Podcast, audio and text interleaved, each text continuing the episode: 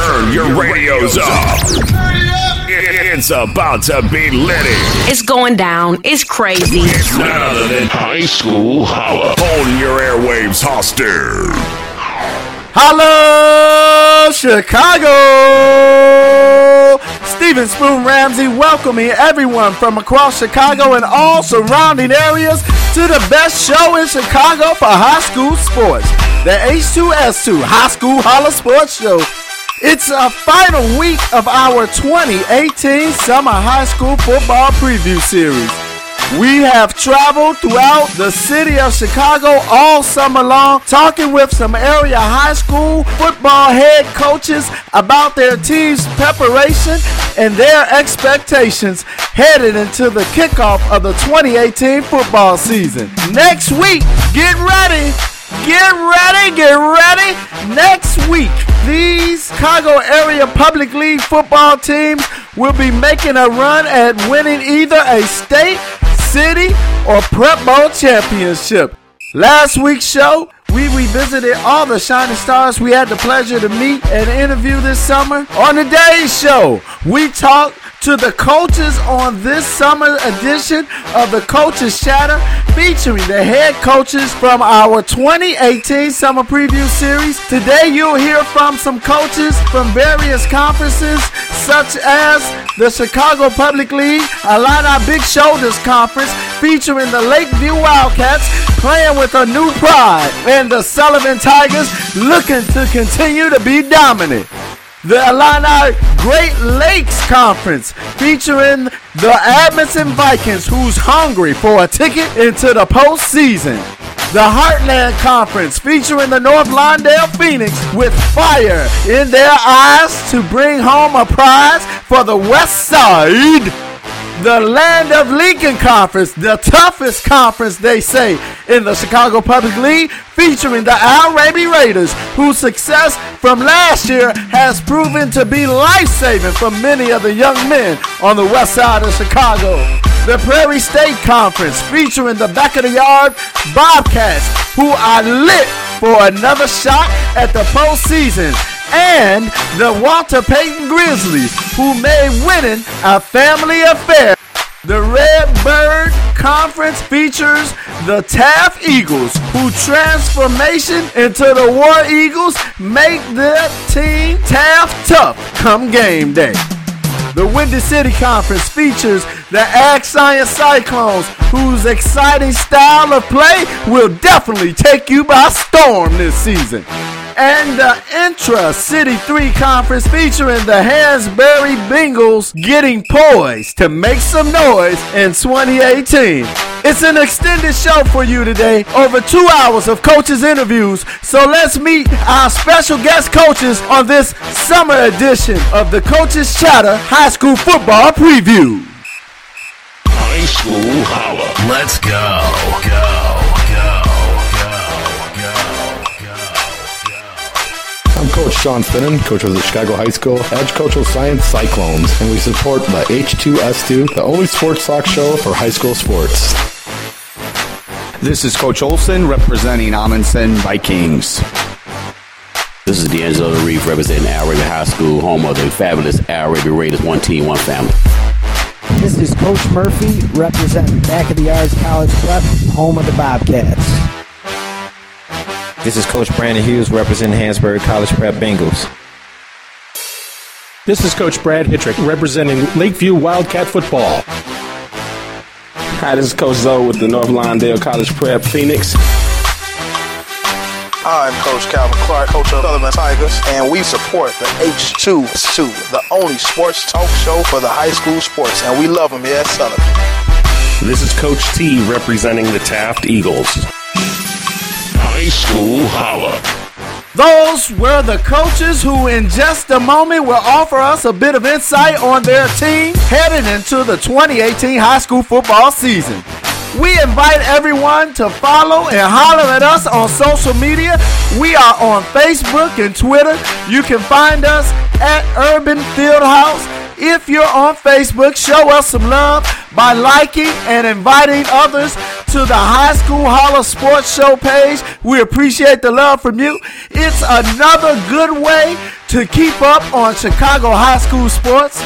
After the break, it's our 2018 high school football summer edition of the Coaches Chatter with some of the coaches from the Chicago Public League. Next on the High School Holler Sports Show. I am Coach E, coach of the Al Raby Raiders, and we support the H2S2, the only sports talk show doing it big all around Chicago and the Illinois.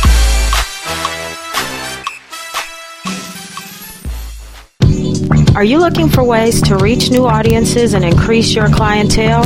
Then let Urban Fieldhouse Media help you. We provide great packages that will allow your business to grow by serving as one of our sponsorship partners with any of our shows, such as the one you are listening to now. If you are interested in becoming a sponsorship partner, please contact Urban Fieldhouse Media at 312-772-5003 or by email at info at urbanfieldhousemedia.com for further information on our rate packages. We have opportunities for all size businesses, both local and national, to grow by reaching diverse audiences through our creative programming. So join us today and let's grow together. Praise the Lord. Need life? Get life at Life Church on every Sunday morning at 9.30 a.m. or weekly Bible study on Wednesday at 7 p.m. at the Homewood Suites located at 16245 South LaGrange, Orland Park, Illinois. Come and enjoy our life worship experience where you will be blessed by our anointed worship team and receive an inspiring message from Senior Pastor Isaac B. Green. Every Sunday, we have a special reception for our guests because once you visit life, you are no longer a guest, but a friend for life. Our mission is to change the world one life at a time by living in faith every day. We look forward to worshiping with you in Life Church, Homewood Suites, Orland Park, Illinois.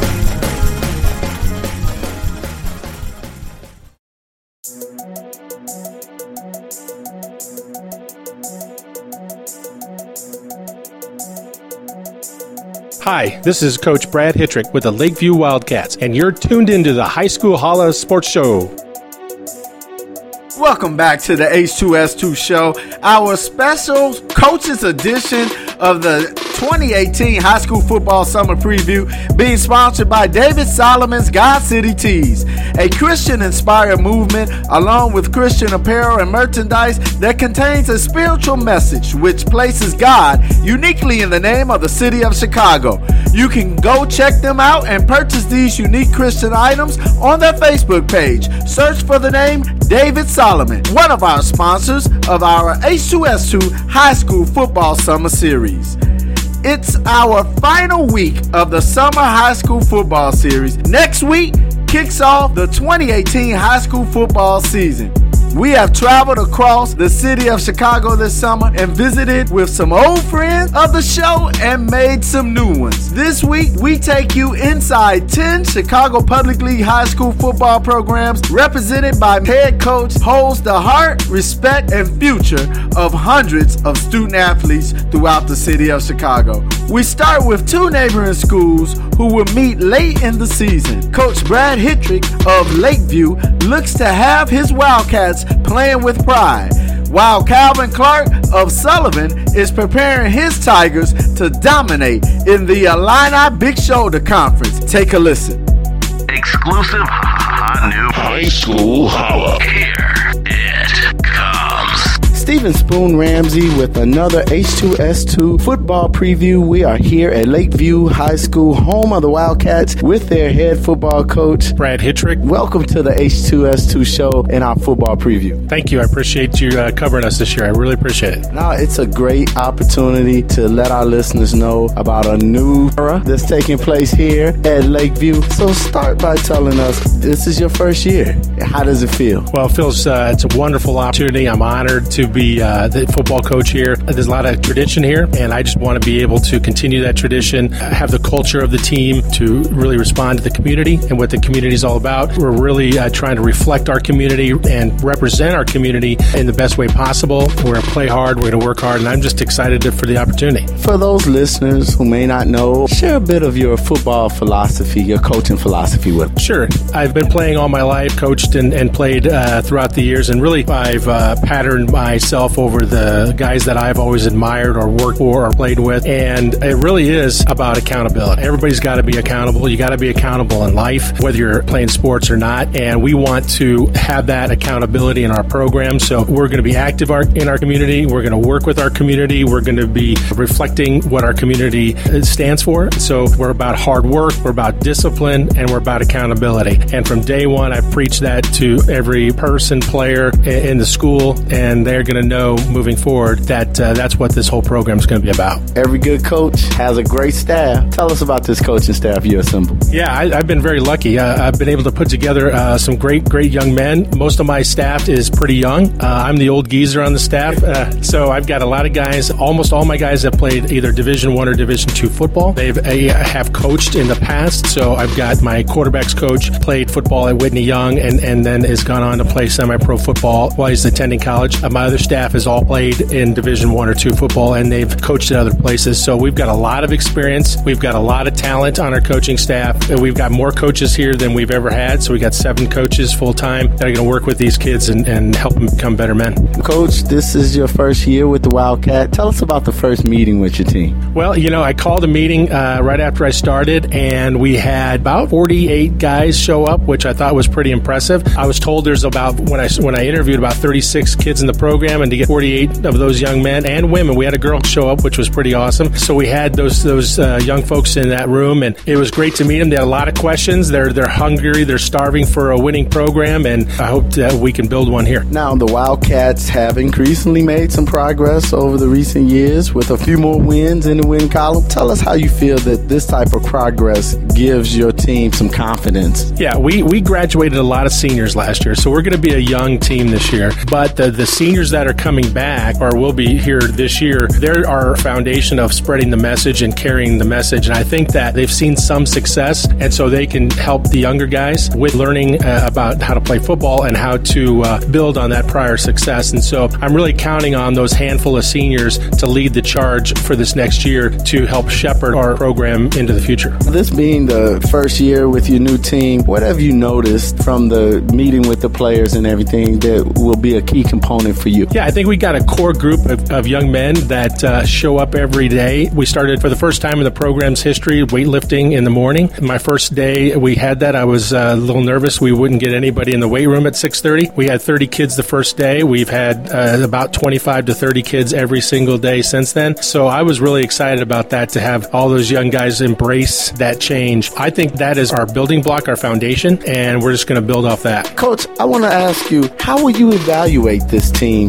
during the days that you have with them in the off season? So our off season, I've been evaluating them for the last couple months. They know that my expectations are really high. From day one, as Ian was saying, I raised expectations here. I've never had a losing season. I've never been a part of a losing season. I don't plan to be part of a losing season. So those expectations are really high, and they're so far, a lot of them are meeting it. And so I think that, you know, moving forward, we're just to, everybody's starting from the same place. Uh, some kids are starting ahead of the others because they've been dedicated to the program from day one. And so that's how we're to evaluate. I've always told them, I say it almost every week, I say availability is the number one ability that I look for. And if you're on the field, if you're in the classroom doing the right things, then you're going to get an opportunity to play in this program. For those of us who are anticipating what Wildcat football will look like, give us the mentality on both sides of the ball, offense and defense. Yeah, so we're going to be a tough team. So we are, are going to spread the field and we're going to spread it to run it. We're going to be a physical team when we run the ball. Uh, we're going to score a lot of points. We're going to put the ball up when we need to. Typically, the teams that I take over double their scoring output from the year before. So I anticipate us averaging 40 points a game area. What that comes down to is we got to have kids that are tough. We got to have kids that are physical. You know, we're going to score a lot of points, and a lot of those points can come in the second half when our opponent's getting tired and, and we're ready, we're fresh. Now, what are you looking for from those returning players on the rosters, as you mentioned from Ian? Well, I really what I want them to do is embrace the change because they've had three years of a different coach. This is their last year. This is the last that some of these kids will be playing football, I want them to really embrace the change and jump in 100%. They buy in 100%. If our team buys in 100%, we're going to go places and we're going to score a lot of points. That's what I really need. I need somebody, I need young men who are all in. And if they're committed, we're going to make a lot of history here. This program's never won a playoff game. That's going to change very, very soon. And I, and I hope it'll change this year. I like our conference. I like who we're playing. I think that we have a real good opportunity to make the playoffs this year. Last year, the Wildcats competed in the Chicago Public League Big Shoulders Conference. What's your feelings about this year's realignment and how it'll affect the Wildcats? I think it'll affect it favorably. You know, I think that we're, we're coming into a conference where we're playing schools of the same size and the same talent level, I think. And I think we got an opportunity to really do well in our conference. We have some teams that we played last year, some teams that we haven't played last year. So it'll be a bunch of new teams as, uh, as well. After seeing the film on our opponents and just seeing my own guys, I think we're going to be okay. I think we'll have a good opportunity to be competitive in every football game for sure. Talk to us about the level of competition you'll face this year, starting with some of your non conference games. Yeah. So we got two non conferences. So when I came here, they already signed a contract with Steinmetz. So Steinmetz was opponent that we played over the years in, in our conference. So when we realigned, we lost them as a conference opponent. So we, we scheduled them for week one. They're a conference above us, so they're supposed to be better than us. But I think, you know, we'll have a good opportunity to stay with them and, and give them a good game. And then we go to Westmont, and we only have two non-conf. I try to schedule a suburban team every year, and so we played Westmont the last few years. We're going out to their place, and that should be fun. I'm looking forward to it. When we talk about it, is there a game on your schedule, maybe preseason or maybe after, that will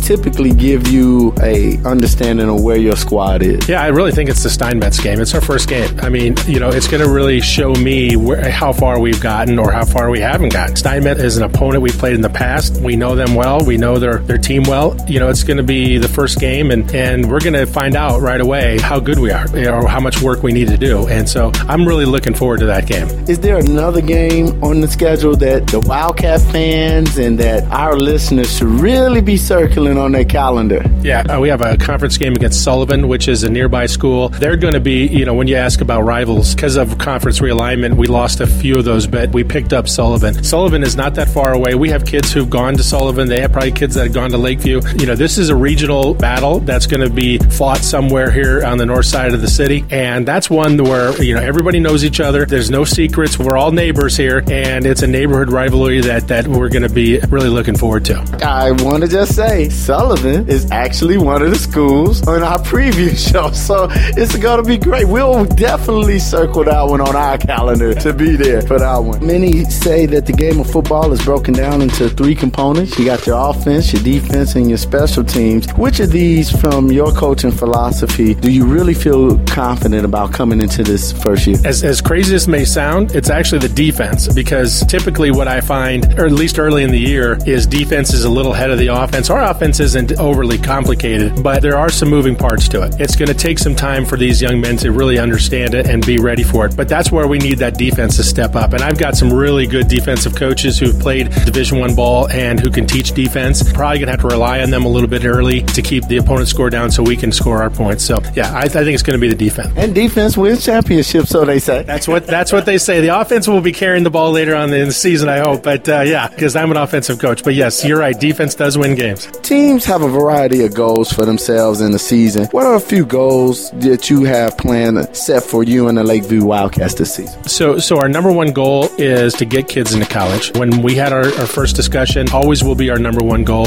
And second is to win our conference. The third goal is to go to the state playoffs and win a football game. And our fourth goal is to win state. And so that's our goals every year. That's what we're shooting for this year. We're not set that last one off in the distance. That's where we're going to shoot for every year. Number one is always going to be get these kids into college. Every preview, we like to ask various coaches about their feeling about the Chicago Prep Bowl football game. What's your feeling about that game? Yeah, I have mixed feelings about the Prep Bowl. You know, I know it's tradition. I think it has some good things about it and some bad things about it. I think that ultimately I want to win the state championship. The city championship is fine, and that's a nice goal, but for us, it's always going to be the state championship. In my opinion, if you really want this game to be valuable, you got to play it at Soldier Field, just like it used to be. You have to play it there. You have to pub it. You have to get a lot of publicity. It can't be just a Saturday or the Friday before Thanksgiving that nobody knows about. And at Gately, I mean, you got to have it. It's got to be a featured game. If it's not a featured game, then why are we playing it? It used to be played there. You know, it used to be the best of, of the city against the best of the Catholic League, and we're going to schedule Catholic League teams moving forward. So I think it, it can be an opportunity to promote football within the city. You just it just hasn't hasn't been promoted right. With a new season comes new mottos, new slogans that team will aim for in a season. Do the Lakeview Wildcats have anything in store for this season? Yeah, we have a culture and a motto that we use every year, and that's win the day. I mean, young men have to win each day. They make a decision in the morning to get up to go weightlifting. That's a decision. That's a winning decision if they get here. It's, a, it's not if they if they don't get here. They miss class. That's a winning decision or not a winning decision. So there's decisions every day. You win the day. Then that's our, our program model. We're going to have a model for the upcoming season, and that'll change every season. But our overall culture and the program is win the day because that's the most important. You got to win each day and make good decisions. That's what we're trying to be all about.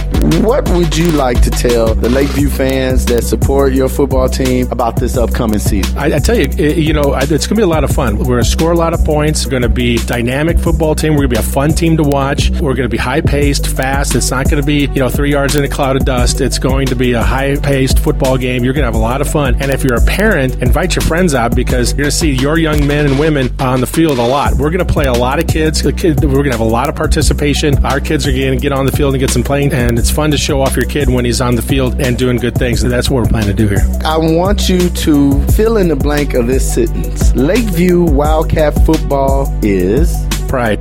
We have a Wildcat Club, and the only way you get into the Wildcat Club is you earn it, and you have to earn your way in by participation. And on the front of that shirt is pride. And so we want pride in the program, we want pride in ourselves, we want pride in our community, and that's really what we're all about. Coach, we wish you and the 2018 Lakeview Wildcats football team best of luck this season. Thank you for joining us on the High School Holla Sports Show. Well, thank you for your time. We're really excited about the opportunity, and I love. I can't wait to hear this show and, and spread it around the community so they can enjoy your program as well. Thank you. Thank you, Coach.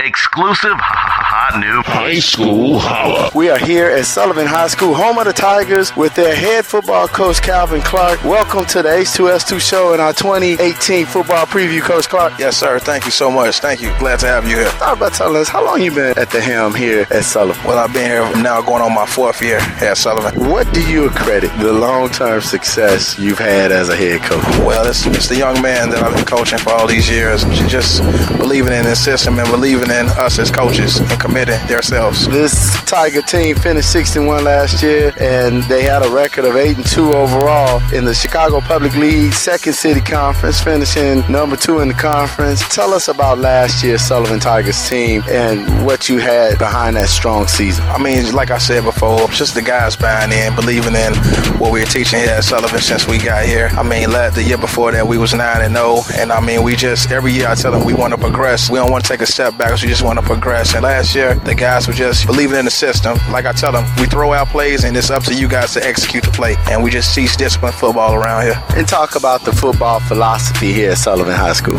Oh, the philosophy, y'all, all day long. First of all, the fundamentals of blocking and tackling. You can't do nothing without blocking and tackling. And it's just be a discipline. I mean, we, we try to simulate the best we can when it comes to practices. Things going to be thrown in front of you when it comes to game time, but in practice, we try our best to simulate the game as much as we can here. We just teach discipline, discipline all day long when it comes to football. Evaluate last year's roster coming into this new season and some of the veterans that's returning for the Tigers. Oh, most definitely. I mean, one great thing about us, we had a lot of incoming freshmen and sophomores from um, last year. We only lost three seniors. Upcoming, we just got a, a lot of great guys coming in. But uh, most definitely, our lead offensive player, Jovan Roberts, he's coming back. He's top of the line corner, and also he's top of the line receiver for us. And he'll be back this year with um, our running back, Marcus Granderson. He's upcoming junior. And our freshman class from last year is, is Dynamite, our quarterback. He was a freshman last year, led us to our first state game, and he's coming back this year working hard in the offseason. All around, we just got a great team coming back. Coach Clark, following a great team, you got to have a core of great coaches. Talk about these men that help you put these young men focused. Oh man, our coaches here, man. One thing I love about them before anything about coaching, we like great role models here. All of our coaches here are great mentors and great men before anything, especially when it comes, you know, dealing in the urban setting. We have a lot of kids without dads. And I mean, we try our best to teach them the morals and the values of things that you don't have to pay for, to try to instill in them and just try to teach them about things that's going to help them become greater men in the future. And I mean, I believe that's what our coaching staff does a great job at. Now, what's the process, coach, that you will be using to evaluate the players during the time you can be with them in this offseason? Just when it comes to agility drills, fundamentals of the game, just putting them in high key pressure points to try to see how far their mental stake is. Like I always tell them, I don't need you week one of August. I need you right now. You know, I need you in this heat. I need you in this sun. I need to see what you made of right now when it comes to these hot days of summer, 100 degree weather, these days that you don't feel like being out here grinding. Because everybody can look good when it comes to putting on a uniform, but who want to look good when it comes to blood, sweat, and tears during the summertime? Last year you competed in the Chicago Public League Second City Conference. The year before that you were in the Inner City One Conference. What's your feeling on another realignment in the Chicago Public League between the conferences? Man, the first thing, I'm up for the task, man. I, I love what Chicago Public Schools have done, Jay Ton and the, the rest of the guys board that we have, because it's another challenge, another task. I mean, when you when you speak of inter-city, we was basically going against the teams around here, the Senns, the Amundsens, the Von Steuben's. I mean, that was most predominantly the north side. Last year, we went against west side teams, the Orrs, Urban Prep, Prosser, and teams like that on the west side, and Urban Prep West. And now, this upcoming year, we're going against south side teams, which I originally come from, because I'm, I'm from the um, south side. So I'm, I'm up for the challenge, man. I know the boys is up for the challenge. I mean, it don't matter if you east, west, north, or south. Football is football. It's a lovable game. You got to enjoy and play hard. From a head coach standpoint, do you make any type of adjustments depending on the conference you're in? No, sir. Football is football. It's all about the best team who execute at the end of the day. Now, talk to us about the level of competition you'll be facing this year. Start with some of the non-conference teams that you'll be taking. I mean, I respect every opponent. For our week one opponents is Foreman. We played Foreman when I first got here to Sullivan. They beat us, upcoming team, and that's why I'm, you know, I had to come and get them. And I told Coach, I mean, we owe y'all one, so I mean, we got to get them back. And um, that's our week one opponent. And our week two opponent, you know, I don't run from nobody. And last year we lost in the state game to Ridgewood. They beat us up pretty good. Our first time making the state in 23 years. I called Coach two days after the game, and I told him, like, Coach, man, if you got to open week two, we'll love to have you. I mean, you can host the game. We'll be there. so we got Ridgewood week two. We don't run from nothing. And talk about the competition within the public league that you'll be facing. I think it's a great challenge. I respect every coach. I respect every team. I don't look down to no opponent. And I mean, we're going to take it week by week. I got to worry about week one before I get week all the way to week nine. But teams that's in that conference, I respect everybody highly. But like I said, the best team that execute well that day will win at the end of the day. Are there any teams on your schedule this year that you can see and will say, that's what I'm going to use to measure where my team is? All of them. I mean, I, it don't matter which one I come. I don't look down to nobody, man. I, I, Foreman going to be a challenge for us week one. And then, I mean, Ridgewood, then Urban Prep, Englewood. It's, it's all a challenge. I don't look down to no opponent. Okay, well, we know the game of football broken down into three components. You got offense, you got defense, and you got special teams. What component will you be most confident? Oh, man, I believe in all three phases of the game offense, special teams, and defense. If it's one thing I'm, I'm excited about this year, our defense has been one of the great typical points since we got here at Sullivan because we built off of that with our great defensive coordinator, Coach Jenkins. One thing that I'm looking forward to is our offense this year because we're opening up this year. Last year, after our oil loss, we um, opened it up and ran a lot of spread and no huddle. And I mean, all season of implementing new things with our quarterback and our running back and our receivers is just letting them get in open space and do what they do, being great athletes. I'm looking forward to our offense taking it to greater heights this year. Speaking of offense and defense, what's the Sullivan Tiger mentality on both sides of the ball? Oh man, we go after it, man. We go after it on defense. We don't wait on nobody, man. We dictate the pace, man. On offense, we go after it, man. We don't we ain't waiting on nobody. One thing I like about our team, me as a coach, man, I love aggressive approach. Like I said, man, I mean I love to scout. I love to critique film of other opponents. But I believe if we do what we do best, it's gonna be hard to beat us regardless. Now many teams set a variety of goals when they enter into a new season. It could be statistical, postseason. What are the goals set for you and the Sullivan Tigers this season? Oh man, it starts right now, practicing well. The way we practice, the way we play. And I always tell our team that I, I don't look at week one right now. I'm working on today, tomorrow, next week. We got a new slogan. Our slogan for this year is W-I-N. What's important now? To win, we got to do what's important now. We focusing on right that right now.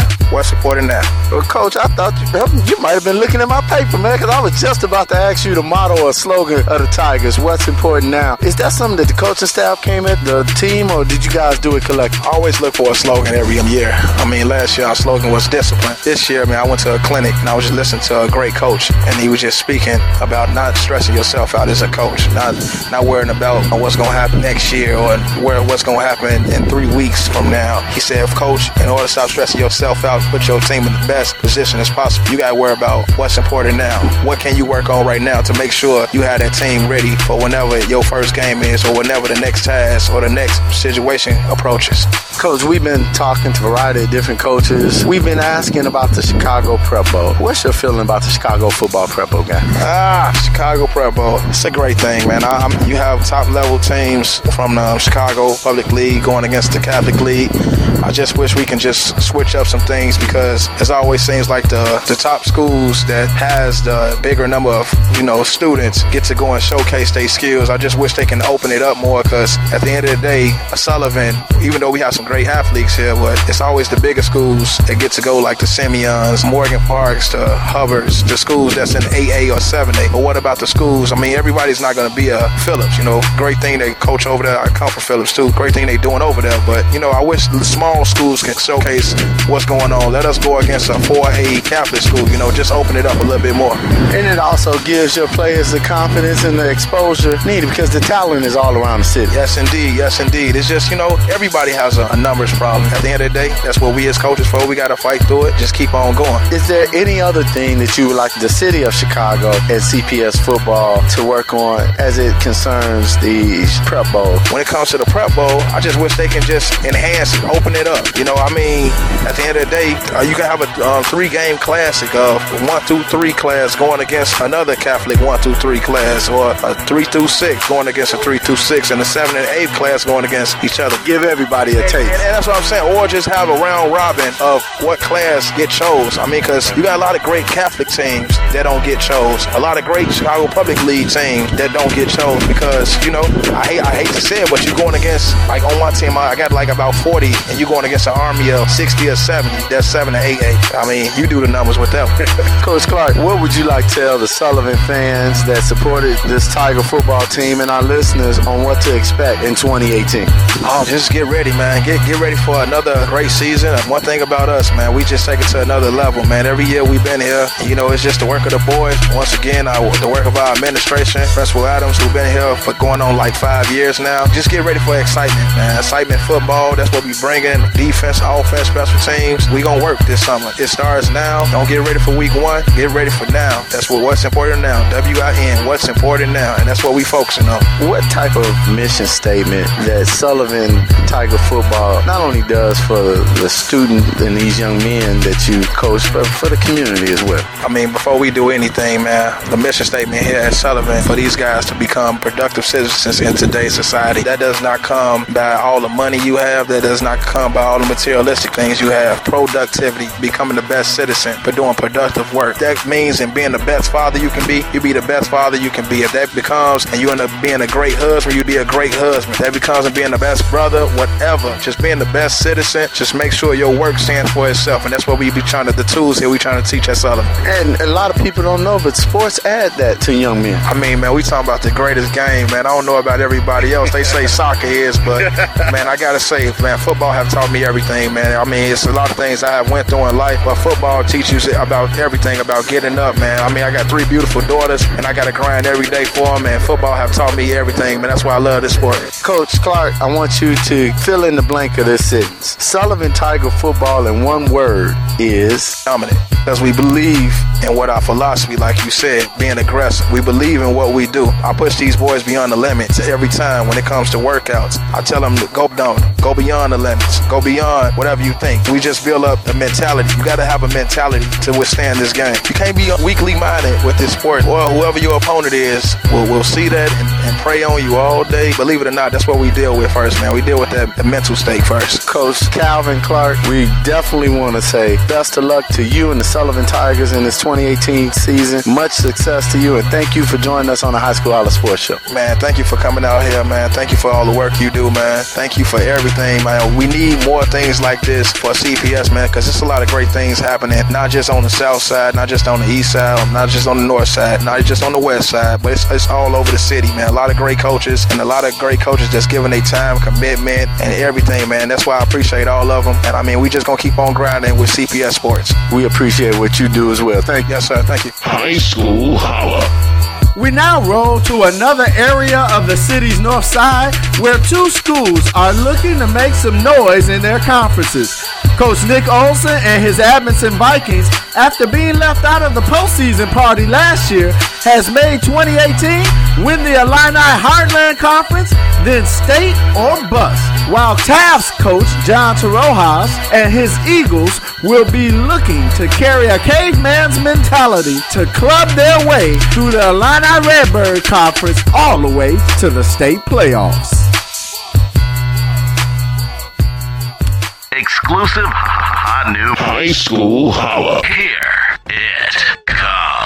We'd like to welcome back a great friend of the H2S2 show and one of our very first high school football previews from last year, coach of the Amundsen Vikings, Nick Olson. Welcome back, coach, for another season. Thank you guys. Thanks for coming back and putting us on your show. Coach Olson, this Vikings team finished undefeated last year in the Chicago Public League Intra City 1 Conference. They also had a great overall record. Let's start by reminding our listeners who may not have known from last year how long you've been the head coach of the Vikings. So right now I am going into my fourth year as a head coach. My this is my fifth year with the team. The first year I was just strictly a defensive coordinator. We're going into the fourth year as the head coach of the program. What do you attribute to the huge success of last year's team? I think it all starts with the administration, making sure that they support me and have full confidence in me. I can feel that, and that kind of spreads down to my assistant coaches. So I really believe the dedication that they have to our kids trickles all the way down, and then you got to have that work ethic from the kids. They got to believe in what you're coaching, and the kids I have here definitely have that work ethic. So I would have to attest our success to the work ethic here at Amundsen. Talked about the assistant coaching. Let's talk about that coaching staff that helps you get this Viking team ready. I'm going to go ahead and say I think one of the, the biggest keys to our success has been the heart of this team would be uh, Coach Nicholas White. He's a great defensive minded coach. He knows how to get the guys fired up. He also knows when to push and when not to push them, and he understands what's going on in you know their everyday life and the battles that these kids have to face. So the way he interacts with them, I think you can see that play over on the field. Kids want to play hard for him. They they want to do the job and they want to do it correctly. So I think you know Nicholas Guy White going down my coaching staff. We also can attribute that to Coach John Eric Zayas. I think he's a true leader in every definition of the word. Then we brought in a new coach this year, Mr. Fred Cornely, former Cincinnati Bearcat, played some college football up there. He can pretty much coach anything, but I brought him in to work with my receivers, DBs, and he's a quarterback guru. So I'm really excited to see what he brings to the table. And the last coach that we've added as a volunteer coach this year is Miss Lali Soto. She's actually a security guard inside the building, and we call her the enforcer.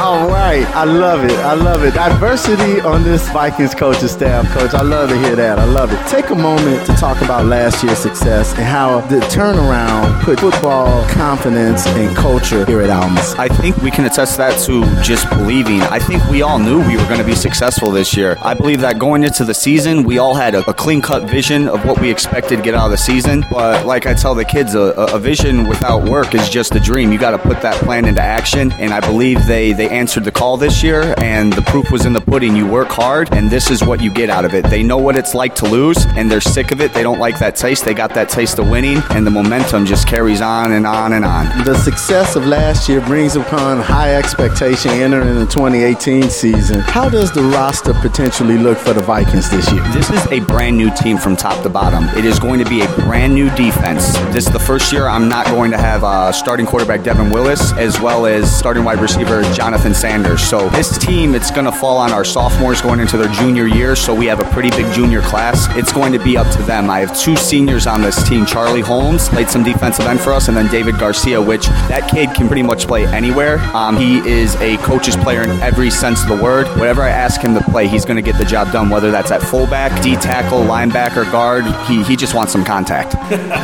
He's just an all around football athlete. How will you and your coaching staff evaluate this year's Vikings team during the time you're allowed to spend with them in the offseason? Uh, we purposely program things in the practice that might be a little bit more strenuous due to the heat, the weather conditions, tough mental tasks. We want to see what their character's like. If you have great character, we'll, we'll teach you how to play football. We want to see if you're a good human being first. So we test them mentally and see how they respond. I always say, don't judge somebody when everything in their life is going great. Judge them when they hit adversity. So we want to put them through some adversity adversity this year and see how they respond. That'll really show me what kind of team I have. Talked last year about which of these three components that you was most confident about last year: the offense, the defense, the special team. You mentioned you guys will be brand new team from top to bottom. Which of those components do you visualize being more confident about in this 2018? I am super, super happy with my running back positions. I have about seven or eight kids that I, I think at any point can bust the game wide open. I think that that's going to be attributed to our offensive line. We had a pretty good offensive line last year, but we got about 15 linemen this year, uh, and about eight of them are brand new faces. They didn't play their freshman year, a little maybe a little intimidated, but once they saw how much fun we were having and how great this could be, everybody wants a piece of it now. We gave away 57 pieces of equipment at equipment handouts, so I'm very excited to see what that group does on the offensive side of the ball. That's a lot of equipment out there, coach.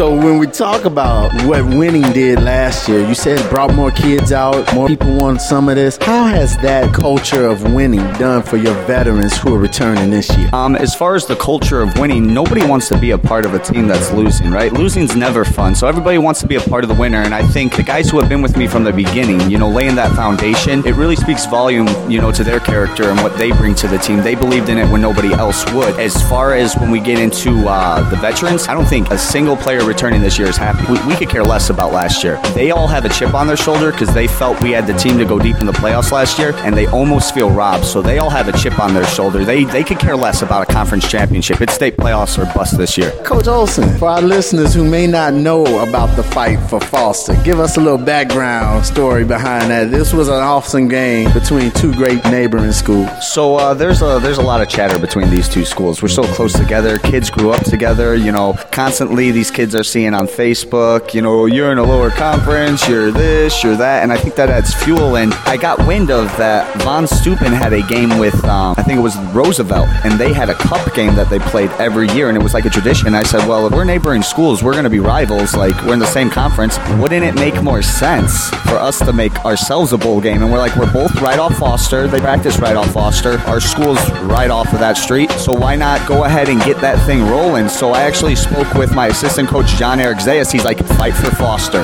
That's perfect. I called up Rude. He said, let's do it. We ended up going and getting that trophy, and the rest is history. Now, last year you competed in the Chicago Public League Intra City One Conference. What's your feelings on this year's realignment throughout the Public League, and will it have any effect on how you coach this team this year? Not at all. We don't control who we, you know, who we play. You're going to put them in front of us. We're going to knock them down. It doesn't matter what they're doing. It matters about us, and we're confident in what we do here. So whoever we got on the schedule is going to get it. Besides the fight for Foster, what other big battles or games that Vikings fans and our listeners should be interested in coming out to see the Vikings in action this season? I would say our homecoming game against uh, Urban Prep. We have a uh, worker inside the building who works with our program called College Possible, Mr. Bateman, and he's actually an assistant coach. So there's some uh, friendly trash talking, you know, back and forth between him and I. He he's right here outside the library, right outside our weight room. So he's in there and he's seeing that we have 35 guys in the weight room pumping iron, and he used to talk a lot more, you know, during the off season as far as like the winter. But as we're getting closer,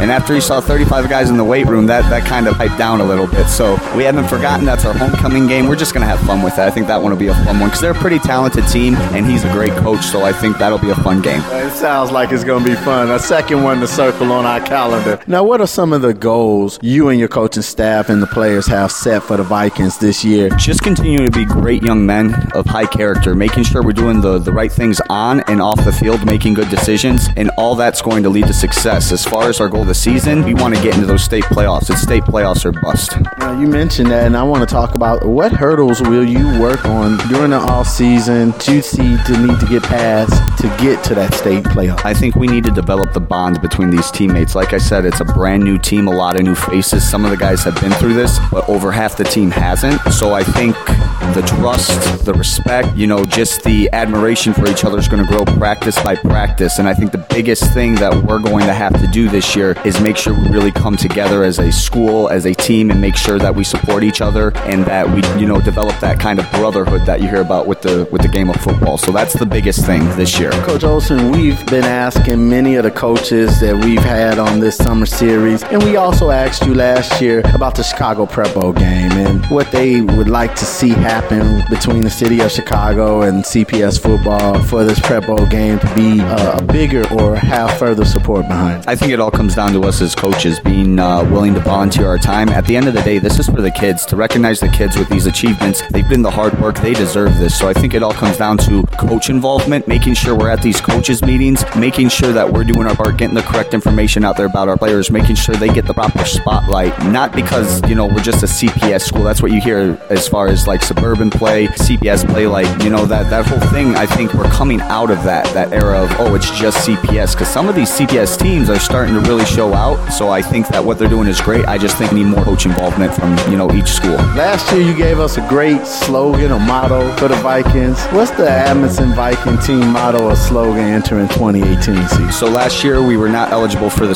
for the state playoffs, even though we had a winning record. So this year we don't want to leave anything on the table. So our slogan this year is going to be "Leave No Doubt." Tell us more about it. So leave no doubt, and you know, with Devin and Jonathan Sanders graduating, two great playmakers, guys who made a lot of plays for us, great kids, great players. They're gone now. So when we got into the off season, it's Coach, what are you going to do without Johnny? What are you going to do without Devin? You, you lost your best players. How are you going to, you know, get through this season? How are you going to continue to have success? And we're just going to continue to work really hard. And I believe if you put in the work, how can another man take what's yours? If you've earned it day in and day out, you're lifting weights, you're running, you know your routes, you know your plays. How can that man take that away from you if you are prepared? Leave no doubt, leave nothing on the table. That's in the film room, that's in your classroom, that's on the football field practice. Leave no doubt, and you're going to be confident. And when you're confident, you're going to play well. Now, Coach Olson, I love that.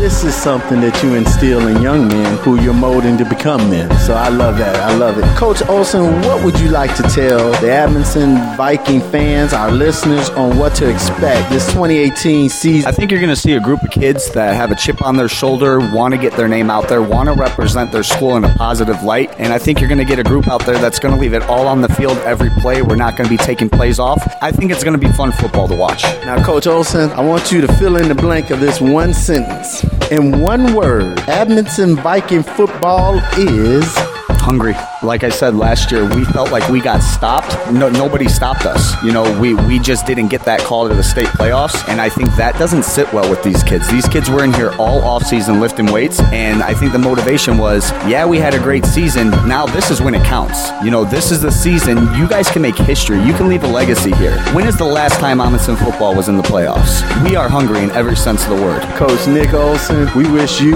and the 2018 Amundsen Viking football team much of the same success again this year. Thank you for joining us, Coach. As always, it's great to have you on. We enjoy coming back here. I love what you guys are doing. I love the show. Keep doing what you guys are doing. You guys are doing a great job. Thanks again.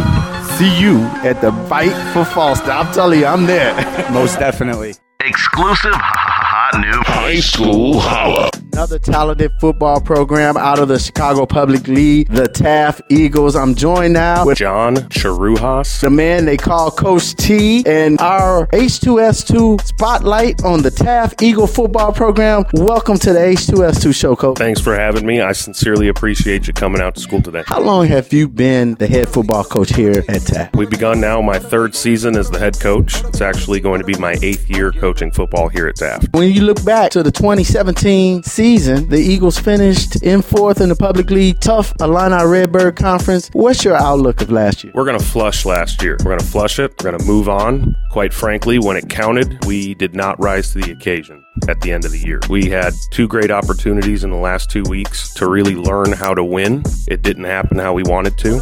Failure is the best teacher. The expectation is that we learned in the end of last season. We're not going to talk about it. Not going to talk about it. Moving on. So, Coach, let's talk about your coaching staff and these men that help you mold these young men and get this Eagle team ready to play some football. It takes a lot of responsible, competent adults to run a program of our size the way we want it to be run. And I could not do it without my fantastic assistant coaches here at Taft High School. They're knowledgeable, they know the game of football, they're X's and O's guys who also know how to administer a sports program. So we would not be the program we are today without without the help of our assistant coaches. The head wrestling coach at Taft High School is our defensive line coach. It's definitely beneficial to have coaches in the building who, you know, you see the kids in the hallway, helps get them out, helps keep the kids accountable, helps keep everyone know what's going on. My defensive coordinator, he's coached youth sports pretty much his entire adult life. He's great with the kids. We've brought in some wonderful, talented, experienced coaches, including Tony Minestra, who was the head sophomore coach at Loyola, John Corsi, who spent 20 years coaching college football. Uh, we've added a lot of experience to our staff, and I think really and truly they make a huge difference in the development of our young men. What do you and the coaching staff hope the returning players and a few of the new players moving up to play varsity this year take away from last year since we're moving on? Yeah, like I say, failure is the best teacher, and in crunch time, we did not get it done. Hopefully, we now know what it takes to get it done. Coach T, let's talk about some of the young men you have returning on this year's roster. They'll be representing the Eagles on the football field. Oh, we've got some wonderful football players and some great young men representing our program on the field. Uh, our senior class this year will definitely be highlighted by two talented players. Lineman Piotr Krupa, who's a returning, sometimes all-city player, already has some Division two scholarship offers, and our returning captain, leader, highest quality character kid in the program, Kobe Collins. Now, Coach T, I want to ask you, entering the off-season regimen, the practice, the conditioning, and all, how will you and the coaching staff evaluate these players this year? Well, we're actually wrapping up what we call our off season. Now that the summer contact period has begun, off season is now over. We're into what we call preseason. We had a fantastic off season strength and conditioning program. We have a record number of freshmen who are benching over 200 pounds and 300 pounds. Our football strength and conditioning program produced the state champion power lifter in the 275 pound weight class and the third place finisher. We've got two kids here, yeah, deadlift over 500 pounds and bench press over 330. So the guys who put the work in are the guys who see the results. And from that perspective, I would say our off-season program was successful. Here in preseason in the summer, the goal is to come together as a team. You know, every team is different. This is the first time this group actually gets to get together out on the field working towards a common goal. So summer's about developing our identity, improving fundamentally, and getting ready to really get after it. Coach, we've been asking a lot of coaches. They've played in various conferences. You competed in the Chicago Public League Illini Redbird Conference. What's your feeling on this year's realignment once again throughout the Chicago Public League? Personally, I'm all for it. There are a lot of unique challenges to coordinating and administering football in a school district that's as diverse as the Chicago Public Schools. I think the way that they realigned the conferences in the public league guarantees a high level of competition for the public league schools who have proven to be interested in being competitive. So you look at your schedule, you look at the top two conferences in, in the public league, the, the Redbird and the Land of Lincoln, and it really looks like the Big Ten or the SEC. 12 good teams divided up you know, it's it's going to be a battle every week in the public league this year. Lots of good games. Now, does the realignment affect or adjust anything you do coaching strategy wise? No, we approach the same opponent every week. We approach them the same way. I tell the kids all the time, it doesn't matter who we play, it matters how we play. So we put the Chicago Bears out there. I don't care. We're going to get after it the way we want to get after it. Love that attitude, Coach T. I love it. I love it. Now let's talk about the competition you'll face this season and your schedule. Let's start with your non-conference game. Uh, non-conference, we open with uh, you know the neighborhood Catholic school, St. Pat's. About half that team over there were their local public high school. Definitely want to send a message. They should have considered playing for us here at Taft and saved a couple bucks. Then we go to Evanston. We play a large enrollment public high school like ourselves. These are the kind of programs we need to be able to get off the bus and be competitive with. And then we enter a really tough public league schedule. Personally, as a coach, I love it because there's a challenge every week. There are no cupcakes. We won a game last year 74 to nothing. It didn't feel good. We're not going to win a game this year 74 to nothing. And I love that challenge. Speaking of the Public League Challenge, non conference games, are there any games on your schedule that you feel will let you and your coaching staff know where this Eagle squad is? Week one, week one, you got to come out strong. Last year, we really struggled to start fast, and we're going to focus on that when we get going. We need to start fast. Uh, first play of the game, we need to start fast on our schedule. When it's go time, we have to be ready. So we aren't looking past our first opponent. We're going to do the, it might sound cliche, but we're going to go 1 and 0. We're going to try to go 1 and 0 nine weeks in a row. So we're not looking ahead. We're going to take them as they come. We understand there's a different, unique challenge every week. We're going to play, I believe, upwards against 20 Division One players this year, guys with scholarship offers. So if you're a football player at Taft, you got to be foaming at the mouth because you're going to have the opportunity at some point this year to prove yourself against some legitimate competition. We like kids who embrace the challenge. If you're not ready for this, uh, you're going to have a hard time being successful. Those who know football know that there's various components to it. You got offense, defense, special team. What do you and your coaching staff feel more confident about coming into this new season? We love the coaches we have on the staff. We want our identity to be on defense because I think good defenses set the tone for the entire program. If your defense is fast and physical and aggressive, it makes it much easier for that to translate over to offense. The reality of our program with our numbers and the kids that we have, our guys on offense play defense. Our guys play special teams. So, unlike maybe programs that are larger or college programs where you really have that identity of, hey, I'm on offense, hey, I'm a defensive player, or hey, I'm a special teams guy, we have one program and we all play on. Coach, I want to ask you, what are some of the goals set for you and this Taft Eagle team? Well, our goal is to be an 8A power. That is where we want to take this program. Is that going to be easy? No way. There are huge challenges in front of us, but embrace the challenge. We're going to get after it. We're going to keep building this thing up with kids like Kobe and, and some of the other hardworking, talented kids in the program until this becomes a destination for people on the Northwest side to play football on a highly competitive level. We're a level one CPS school. We are the highest rated neighborhood school in the city. This is a fantastic education at Taft High School. I graduated from Taft High School in 2002, and the school has improved dramatically since then. You can send your kids to Taft High School today without compromising any academic or athletic opportunities. And the sooner people figure that out, the sooner we'll have the hardware on the walls. Some teams enter a new season with a motto, a slogan of some sort. Does the Taft Eagles have anything like that? We have a lot of things like that. I love those little coachism because I think you know they're real succinct little symbols that you can get messages into into kids' heads. One of the things we say around here, we say War Eagle, much like the Auburn Tigers. If the Tigers can say War Eagle, the Eagles can say War Eagle. The, the way it connects to our program, we have often for big games in the fall out there on our practice field been visited by large birds of prey. And much like the Auburn Tigers, War Eagle started there when they had a comeback victory in a big game that was being watched by a large bird of prey. That actually happened here in 2011 when I was an assistant coach. And Auburn was pretty good around then, and War Eagle was pretty popular, and we really didn't have anything we were saying. That's been going for a while now, and you hear the kids say it to each other, and, and it's pretty good. But year by year, we do try and find something. This year, it's all about honoring the caveman. So we're going to talk about honoring the caveman and honor the caveman a lot this year. It comes from a story that I tell that I got from my head coach when I was in college, Randy Walker. He used to tell a story about a caveman and a dinosaur.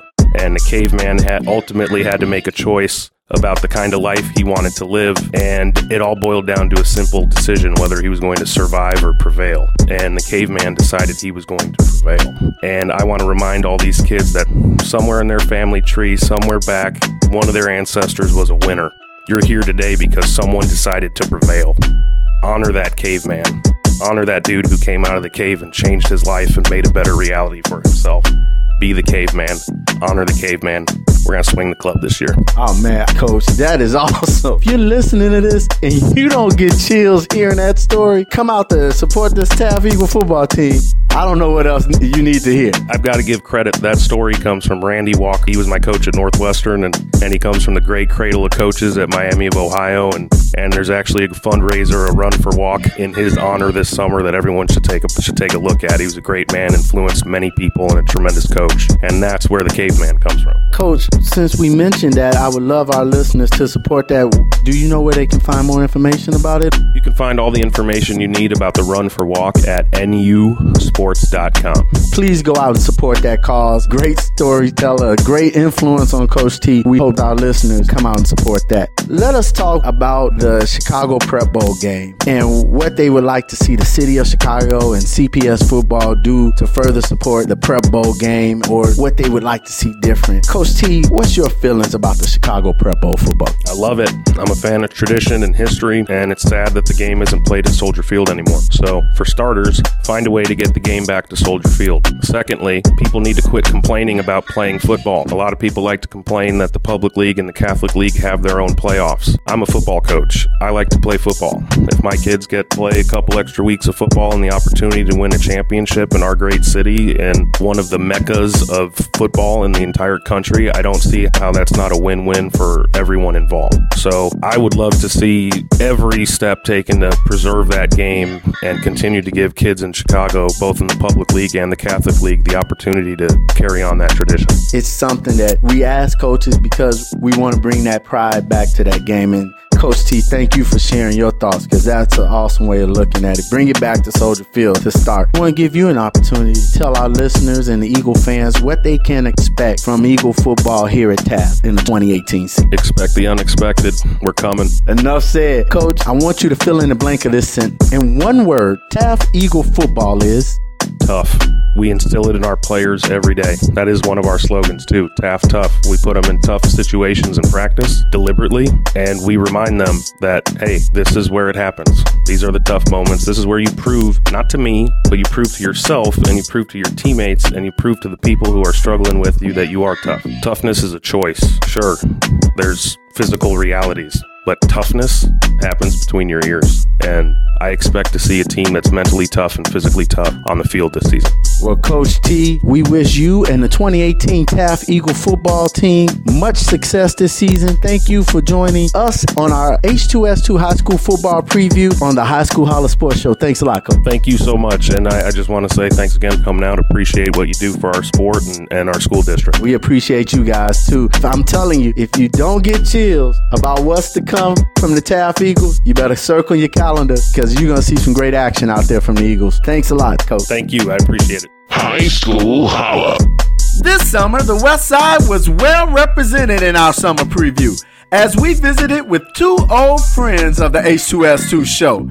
Al Raby Raiders head coach D'Angelo DeReef tells us how the Raiders have transformed into a pack of wolves looking to get back to the state postseason by going through the Illini Land of Lincoln Conference. While North Lawndale Phoenix head coach Alonzo Zo Harris may have changed addresses from last year, his mindset is still stuck on winning. This year, he'll have to do it in the Illini Heartland Conference. Both of these coaches look to make more history for the west side of Chicago. Exclusive hot new high school holla. Here it.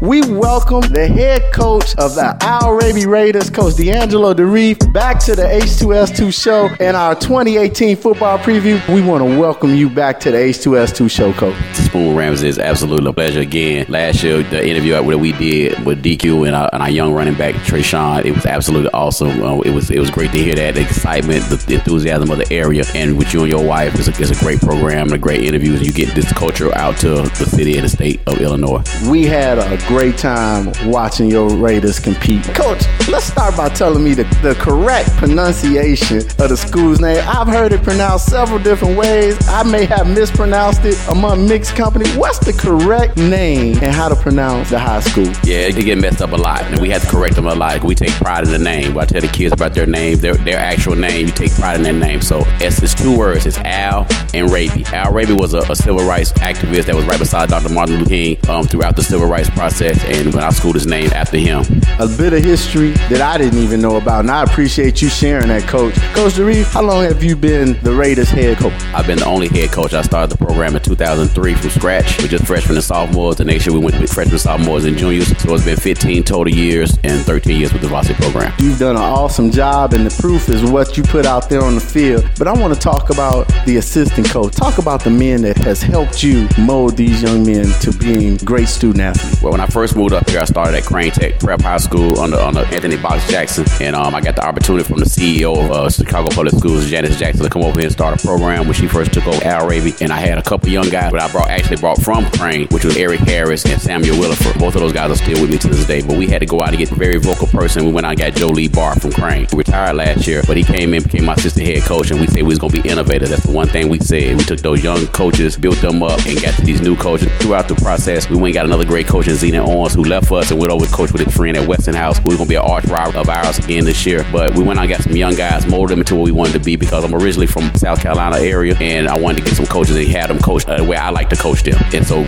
molded those young guys. Didn't have the big time degrees, or anything like some of these other coaches that's in the system. When I got some of those young guys, built them up to where they want to be, and we got to the point where we are now. We're going to talk about the product that you and your coaching staff have put together. Let's look back at last year. The Raiders finished second in the Public League Illini Land of the Lincoln Conference with a record of 4 1 in conference. And through 13 weeks of football, the Raiders finished with an overall record of 11 and 2. You guys had seven games between 30 to 40 points, four games with complete shutouts, and three games where the Raiders scored over 50 points. What do you accredit last year's success to, Coach? Well, we had one of those games that in the beginning of the second quarter that they, they forfeit the game. So we had 38 points that game. So that would have been another over 50 point night. We put no plan on putting 60 on them. But unfortunately, one of the guys in here, he made a, a regular tackle, wasn't nothing bad, and broke the boy leg, and they didn't want to come out and play no more. But we ain't gonna talk about that. But we contribute that game of football, right? Game of football. But they quit after the first quarter. They said they were done. They weren't gonna play us no more. We're not gonna put the school out there. But it did happen. We was 27 the year before. There was a lot of allegations that we were cheating. We was getting kids in, transfers in, and you know, there's a lot of schools. I don't talk about other schools, but other schools getting transfers in, and I went through the same process that they did. I don't know how they gonna say I take one year and start cheating. So we took that as we gonna take what we got. We ain't gonna take no extra transfers. We gonna whoop people the way we they need to be whooped, and that's what we did. We the kids bought in, the coaches bought in. I had to buy in. I had just got married the year before. Wasn't spending a lot of time with the kids. I was frustrated with the situation. Me and my wife made amends. You're gonna go out here. you're gonna do what you always been doing with these kids. I bought in. The kids bought in. And we went out there and we whooped tail. And that's exactly what I'm talking about right there. The Raiders' only two losses, coach, were in conference to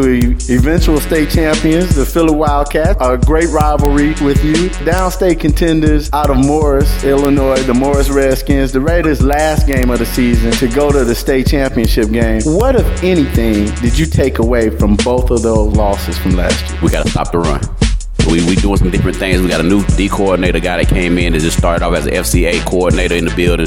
Built us up from like 10 kids in the prayer group to there almost 30 kids in the prayer group. He came in, the kids love him, and actually a Caucasian guy to deal with these kids, and they absolutely love him. They don't see color with him, and now we're making him the D coordinator. He got some excitement. This group that we have, most of these guys are in here, are the group that came in as freshmen, and we built a wolf pack. Now we always one team, one family, and we're the Raiders, but we built the wolf pack. That we don't have no outstanding one leader. Like a few years, we've had multiple leaders. Now we got this group that all of them are equally the same, grades, everything, and we're gonna be the Wolfpack this year. And he's doing some big things with this defense, and ain't nobody gonna be able to run this year. Now the Raiders are a fairly young team, as you mentioned. Tell us about some of the young men you have returning this year on your roster that will be representing the Raiders on the field. Well, we got 16 juniors. Most of them started with us as freshmen. We may have one or two people that did transfer in that we don't really know, or some kids that didn't play last year but got it this year and got their points to, the, to be able to play with us this year. That's gonna help us. But our main group is the group that's in here. We got three kids right now that's Jalen, Paul, and, and Dante Gibbons. And then we also had the guys that are in here that introduce themselves to begin. This group right here is absolutely phenomenal. They always work hard. They always pushing each other. Then we got a young freshman group that's just like these guys. Like we got three sets of brothers. Like Ramil got a little brother, Marshawn got a little brother, Paul got a little brother, and all of them gonna build them a little group too. That that group and the little group Ray got right there. And if those little sophomores that's about to be juniors do what they supposed to do, we gonna be unstoppable. We stepped it up with this new principal that's leaving us. She's going to Morgan Park, but she she let us start having this lock in, and the lock in is when I really knew that I had to change the way I coach these kids because I didn't know some of the stuff that they go through. I mean, I've been here for a while. It was a culture shock for me coming from, from South Carolina to Chicago, and then once I started getting into the deep, when those kids we had our, what we call our tell your story at the end of the lock in, and these kids just really tell me about their life and what they go through on a daily basis. That made me feel realize that I was already the, the lead. Like this will be my last year, but God want me to stay here because of these kids because they still need me. They still need us when they go to college. They still need us when they become young men to get their own family families and the stuff that they go through that I and I went through some stuff when I was young. We all have, but some of the stuff that they go through in the city of Chicago is not fair. And I just want to continue to keep pushing them, show them the right thing with a wife and, and having kids in college and showing them do the other things in life and get a degree and be able to move to another state and do big things. And God is blessing me because I'm, I'm blessing these kids every day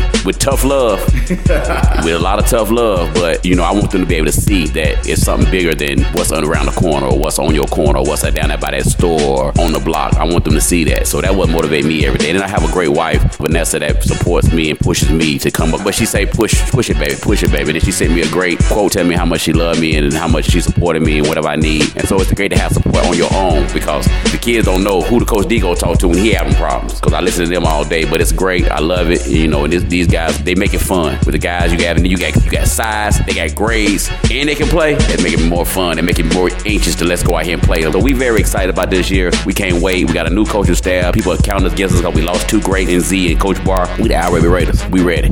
Now, Coach, let's talk about that. How will you and the coaching staff evaluate the talent that you got this year? So we knew we was gonna be deep because from the beginning, that first year when they were freshmen, I, I kept saying they were babies, and we went eight and four. So we knew we was gonna be good. That second year, we had some little bumps in the road, trying to do some things with a couple transfers, all that. That's fine. But then we knew we got back on track, and these guys are seniors now. They know how to win. They went eight and four as freshmen. They went eleven and two, and we got took to the tool shed. Former Bobby Bowden saying we got took out to the tool shed against Morris, but Morris lost 27 players. We lost nine that can be replaced right now, which are already replaced. So we got we very confident that we're gonna go out here, and they switched the conferences up. So now you got that Simeon Curie in there too. So can't nobody outrun no butt whoopers no more. Right, Coach, I wanted to talk to you about that because you competed last year, as we mentioned earlier, in the Land of Lincoln Conference. What's your feeling about the realignment again in Chicago Public League football? A lot of people don't like that, so I may go get some slack from some of the public league coaches that's of my good friends, but I like it because last year we went the farthest besides Phillips.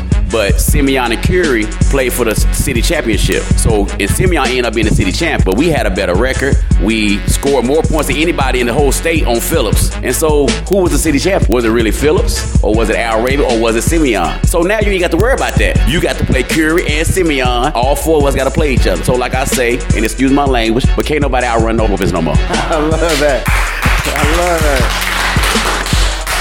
We talked about the changing conference, the schedule. Take us to the competition that you guys have played this year. So we got Niles North first. Garoppolo's brother, who plays for 49ers, was the coach. He moved. He's, he's not the coach no more. He went out there with his with his little brother. It was hard for us to get a first game. I'm gonna be honest, and I don't gonna call, no, call nobody out, but we reached out to a lot of big time suburban schools or schools in the area that are not CPS schools, and they didn't want to play us. I don't know why. So we reached out to Niles North. They did. Could be the film, coach. They could have seen the film. Yeah. At first they was all for it. They was all for it. Then they looked at the film. Somebody told me they were looking at film. They called back like, Nah, coach. Uh, something came up. Gave me a whole bunch of excuses. Cool. So we got Niles North, and then we also have Urban Prep Englewood. That's game two. Then we got Curie. Curie was part of that controversy that year. We went two and seven. That first game, right before the game, they called to say these kids couldn't play. Cool. We got them this year. Game three. So it's on. Then we flip back into our conference. We start conference, which you know you got Lincoln Park don't add to our conference. We got Lane Tech add to our conference. We still got Westinghouse, still got Phillips last game now. So we could be undefeated. They could be undefeated for that last game, which which we love that. We want to set that up for game nine. We ready for that. But we ain't gonna look forward to that. We got Niles North. But then we got Westinghouse in there. We, our coach just left. We gonna walk over there like we usually do with the music blasting, ready. Go over there and get them.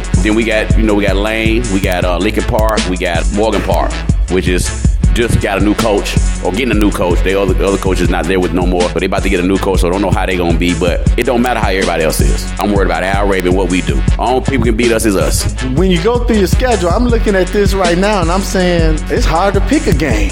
What would you tell our listeners and Al Raby fans? What game on that schedule should we be circling and saying I can't wait to this day? Well, you got to. I mean, that last game with Phillips is always gonna be that one because the, by that time you have some injuries, you have a whole lot of controversy can come up in there that it could go either way by that by game nine. And it's gonna go down to your record, what kind of kids you got. Phillips lost some key players. They lost some big time key players. They they trying to find a quarterback. We set. So that Phillips game nine is straight. Is one of them big ones. Simeon, you got to go Simeon because we little Al Raby. That's big old Simeon. So circle that one. Make sure you circle that one. And then Curie, we owe him. We owe them. we owe them. We owe them. I'm talking about I'm, we owe them. And I don't know if you're gonna play this before that game, but we try. They put 50 on. We try to put 50 on them. I'm just gonna be honest. So circle those games. We know we don't want to be too too cocky and all that. We confident that we gonna continue to keep pushing, continue to get better every day. When you know you to come to, you can't have every game. We're gonna have a DJ out there. We're gonna be blasting the music. We're gonna be bouncing around. We're gonna be going crazy, and it's a lot. It's intimidating. And we big, and we got grades, and we can play. I gotta tell our listeners if you have yet to come to our Raby Raider game, it's fun. You need to be there. You need to be there and be there on time because you might miss something. you might miss two or three touchdowns early. Now, the game of football, Coach Dereef, is broken down into three components the offense, the defense, and special teams. Which of these would you say you feel confident about coming into this new season? So, with this new D coordinator, I'm, I feel that defense is going to be powerful this year. Our D coordinator was great last year that we had, but it was sometimes he, you know, he did not play some of the guys that I, you know, we really wanted him to play. And these guys are are, are going to help us. Uh, Coach Jordan is, is a is a free mind that he's to take suggestions and he's to be ready to, to make adaptations at the right time and all that. Not saying the other coach didn't, but I, I have real confidence in it. Our offense will always be our offense. We're gonna put up 30 or 40. It don't even matter. We're gonna do that. That's my thing. You know, offense is offense, you know, but our defense, I feel like we're gonna be able to stop people. That run game, people shouldn't have been able to run on us last year. And our two games we lost, they, they had over 300 yards on us rush. It's not gonna happen this year. We've heard from the players and the goals that they've set. Nothing less state championship. What other goals do you and your coaching staff have set for this team? Well, the first is to have a great summer. Our first month of June, we do a lot of seven on seven stuff, getting them acclimated to the offense, getting them acclimated to the defense, and then we go away and go to other schools out in the suburb. We go to Glenbard East. We're going out to Rochester this year to practice with them all day, get with them, do some five on sevens and stuff like that. And that's our time. We're gonna work on that live 11 on 11 type stuff. We can't do actual scrimmage with them, but we're gonna go out. We're going around to these places, and that what saved us last year. A lot of our kids in the past have, and this is not just us. It's CPS in general that I've seen since I've been here. These kids, when they get to the suburbs and they play in a different color or a different race, they freeze up. I like to say they, they booty get tight, and I, I can say that they booty get tight, real real tight. And they like we beat um Allman here, and then we went out to Richmond Burton, and at halftime we was just so tight, and you can see on our film at halftime we get I started making them bounce around, get the booty loose, get the booty loose. They gotta get the booty loose, and we went out there we just and we destroyed them at their place in the rain. And so in the summertime, that July area, that July time, right before August started, August practice, we go out and we go to the Glenbard East, the Bolingbrooks, the, we going out to Hillcrest this year, we going out to St. Laurence, and we going out to Rochester, who don't won seven of the last eight state championship. We going out there so these kids can see them and know like we're actually better athletes than them. Maybe they got a little bit better coaching or something, but we going out there to see that. So when the kids get out there, like, oh, we gonna whoop them before they even get there. It's confidence and it's building these kids confidence, and then you getting them out of the city of Chicago and getting them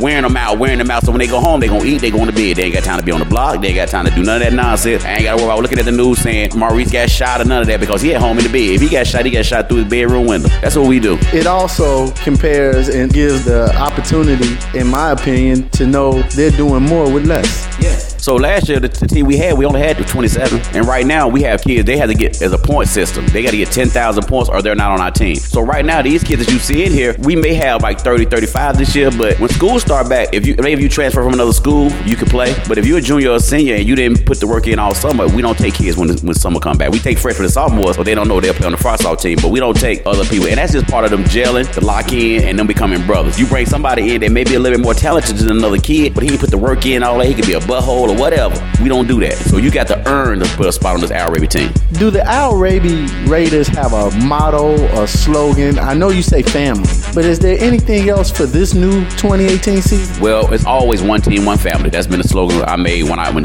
Dr. Janice Jackson hired me here, and then we in the school as a whole we use that. But this year it's the Wolf Pack. It's all of them. It's not just one leader. We got a whole bunch of wolves out there ready to bite, and they gonna bite you. If one bites you, all of them gonna bite you, and that's what it's all about. We gonna have all of them working together, all of them to- coaching each other, keeping each other. We, we we doing a lot more with discipline this year. We cutting out the cursing. It's automatic. If you curse, it's gonna slip sometimes. Automatic push-ups. It's yes sir, no sir on a regular basis because all these kids. We had seven signed to college this year. I feel like the, the, the team that's coming, the senior class that we have right now, we got at least 15 to 16 kids that are go that are gonna sign to go to college somewhere. So we gotta get them to the point where, like they said, being young men, that they gotta be yes sir, no sir, not on my mama and all that kind of stuff. That slang talk that some of them usually use. We trying to change their mentality because we know they got everything else. But being a mentality and, and being a man, and when Coach D is not around, and mama not around, when Mr. Ramsey not around, what kind of kid are you? Are you making the right decision? Love that, Coach. I truly love that. Now we've been asking a bunch of coaches that we've talked to throughout this summer series, what are their feelings about the Chicago Prep Bowl game?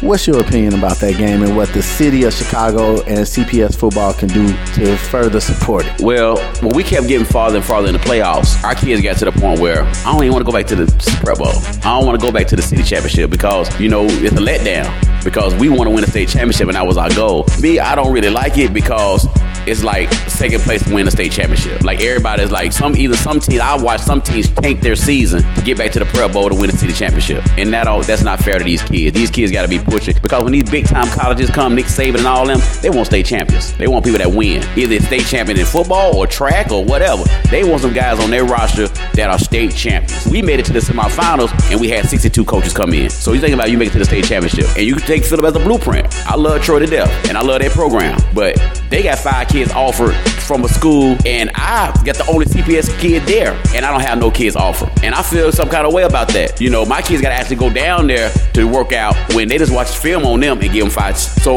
if I get a state championship, I'll have more kids offered right now. That's why we're gonna go ahead and win the state championship, and we're gonna get all these kids to school for free. I love it. Coach Dereef, what would you like to tell the listeners, the Al Raby fans, on what they can expect for the 2018 season? Well, you can expect no less than a state championship. It's gonna be a battle all year. We know it's gonna be some tough games. We know we're not gonna put up 30 and 40 every game. Some games gonna be won by two, but we're gonna go out here. We're gonna fight hard. We're gonna work hard. We're gonna be respectful. We're gonna be some nice young men, and we're gonna have a professional program. The one thing that, that we say here is we I check grades every Sunday. Grades come out to me, and if kids not doing right in their grades, they're not playing. They're not practicing. So the kids that you see out there on that field are kids that deserve to be out on that field. They're hard workers. They're great students first, and they're great young men. They I don't have kids around me that are not great young men. I have had some in the past, and I said we were gonna stop doing that because that's not gonna help that kid in the end. I know we're trying to save every kid, but every kid is not good for your program for the other kids. That one bad apple sometimes don't make it. I'm still gonna be there for them, and they still gonna love me, but they're not gonna be a part of this program. So when you go out there, you see that product on that field, that's a product that put that work in that deserve to be out there.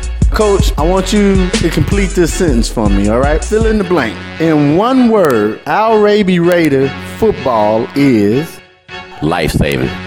Because you look on the news, they always show the negative stuff on the news about these young black men. They don't come in here like you do, Mr. Ramsey, and show the positive stuff of these kids that are really doing big things in the world and in the city of Chicago. I'm tired of watching the news and seeing that every time they're seeing it, something bad that a young man did. And there actually been some young men that probably was at our but kids that I know, they never come in and give you the accolades of the kids that are actually doing the right thing, that are going by the right thing, walking by those drug dealers, walking by those gang bangers, and not doing that. That's what we need to do. And you and your wife are doing that, and I really appreciate it. You coming out and showing that the good things that these kids are, are actually doing.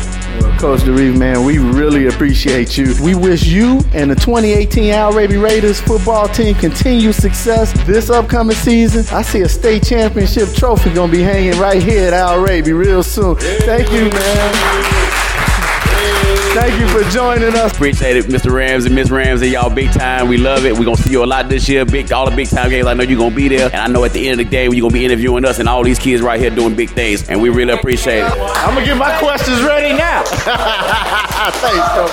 Exclusive hot new high school holla. We are here at North Lawndale College Prep High School, home of the Phoenix, and their head football coach, Lonzo Zo Harris. Thank you for joining us on this 2018 football preview. Uh, thanks for having me, man. Definitely a pleasure. Always excited when I get to see you, Steve. Hey, man, it's always good to see you. Last year, for those who don't know, you were at the helm of Chicago Quest Warriors. Briefly tell us about that short stint with the Quest Warriors that led you over here to North Lawndale Phoenix. Well, it was a great, great experience. I, I actually got to start that program, put the brick and mortar down, and left those kids with, you know, some, some goals for them to focus on for this upcoming season. The numbers over there are a lot lower, you know, with them being a 1A school, we only had access to about 200 kids. I just saw this as a better opportunity, you know, with access to about 700 kids and two campuses to uh, better my sports career. Well, we know that you definitely instilled the principles and the heart of football there at Quest. Now you find yourself here at North Lawndale Lawndale with the Phoenix. Share with us what did you know about North Lawndale Phoenix football squad before taking over? Well, coaching at Morgan Park, track and football, I know I've seen North Lawndale come from this west side a couple of times. Uh, as far as football, they had a good program last year and previous years. Uh, last year, I believe they went seven and two, and then as far as track and field goes, they were the best track team on the west side. Seeing them in Morgan Park, that let me know that they had a slew of athletes that I could definitely get over here and try to conjure into a situation. Well, Coach I know you're always looking at the talent, man. Always looking at it. Now, tell us about your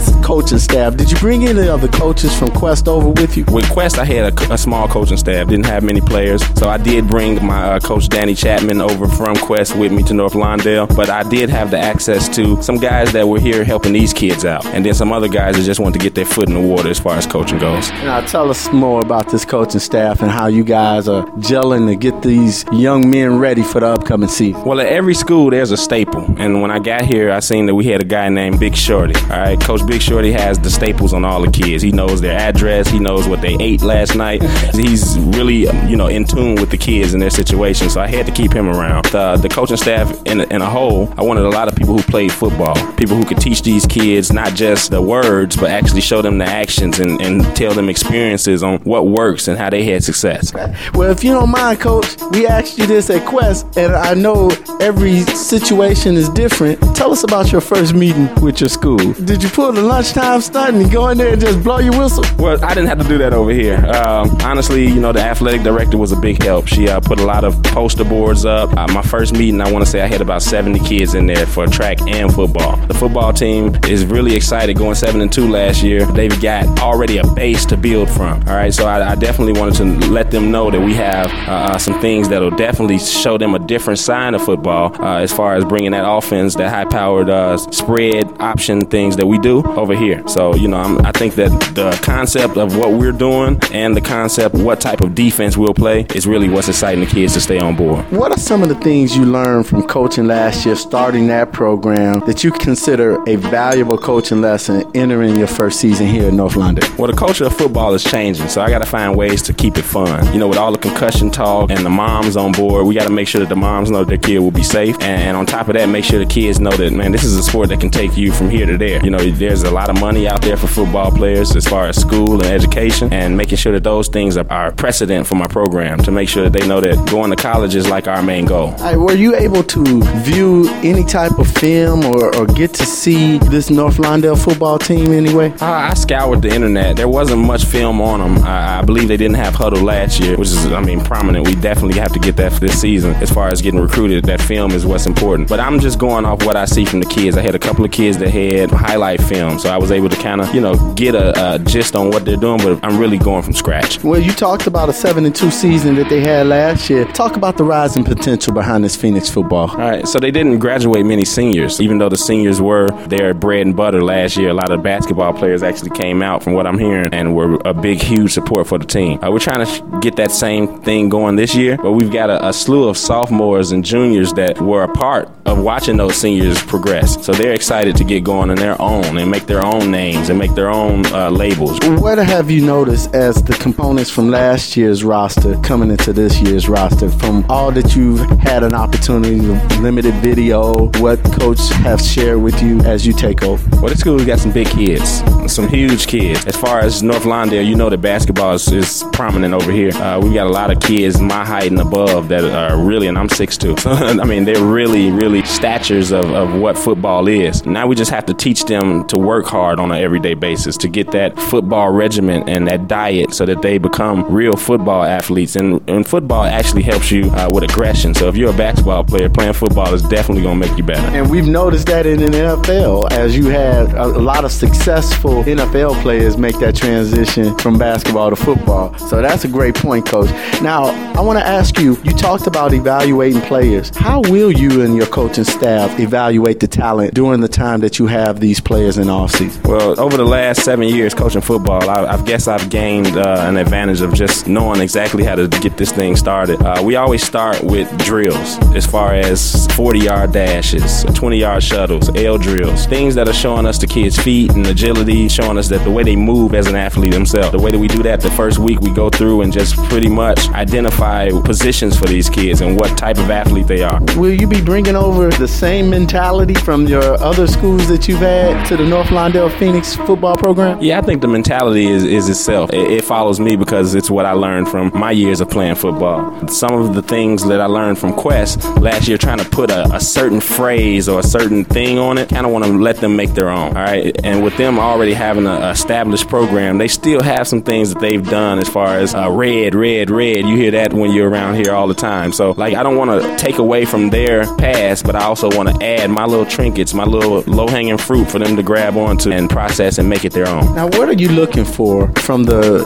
returning players from last year? Leadership, leadership, leadership. I just preach leadership every day. I tell them that, you know, you got to look at this as a family, and all of you guys are the head of that household. You know, once you're in your 30s, like I am, and, and you, you're the person who has to breadwin and feed your children, will you quit on it? You know, can they look at you and say, my dad's going to be here for me? And that's how your teammate has to look at you. Your teammate has to say, man, I know my brother is going to do his assignment. I know my brother is paying attention. I know my brother is at practice. Yeah, I love that concept, coach. Now, we all know for those who follow football that it's broken down in component, and that's the offense, the defense, and the special teams. Is there anything you anticipate or that you're more confident about coming up in the 2018 season? Uh, well, this is a different different situation for me. I know last year coming into the program around this time in June, I was uh, looking at what I was going to have to produce. Being here with them already established, I've got a quarterback that can really throw the ball. All right, so he, he really helps my offense in, in ways that I can kind of foreshadow and see that uh, we'll have success in that area. Uh, I've got some again substantial athletes as far as guys that are six four who can run, dunk the ball, you know, have speed, coordination. So those guys will be effective for us as well. If he knows how to throw it to them and they know how to catch it, we should have some success. Now, last year the Phoenix competed in the Chicago Public League Big Shoulders Conference. What's your feelings this year on another realignment throughout the public league? I'm excited. I mean, being at Quest, I wasn't able to compete for state playoffs. I wasn't able to compete at the city level. So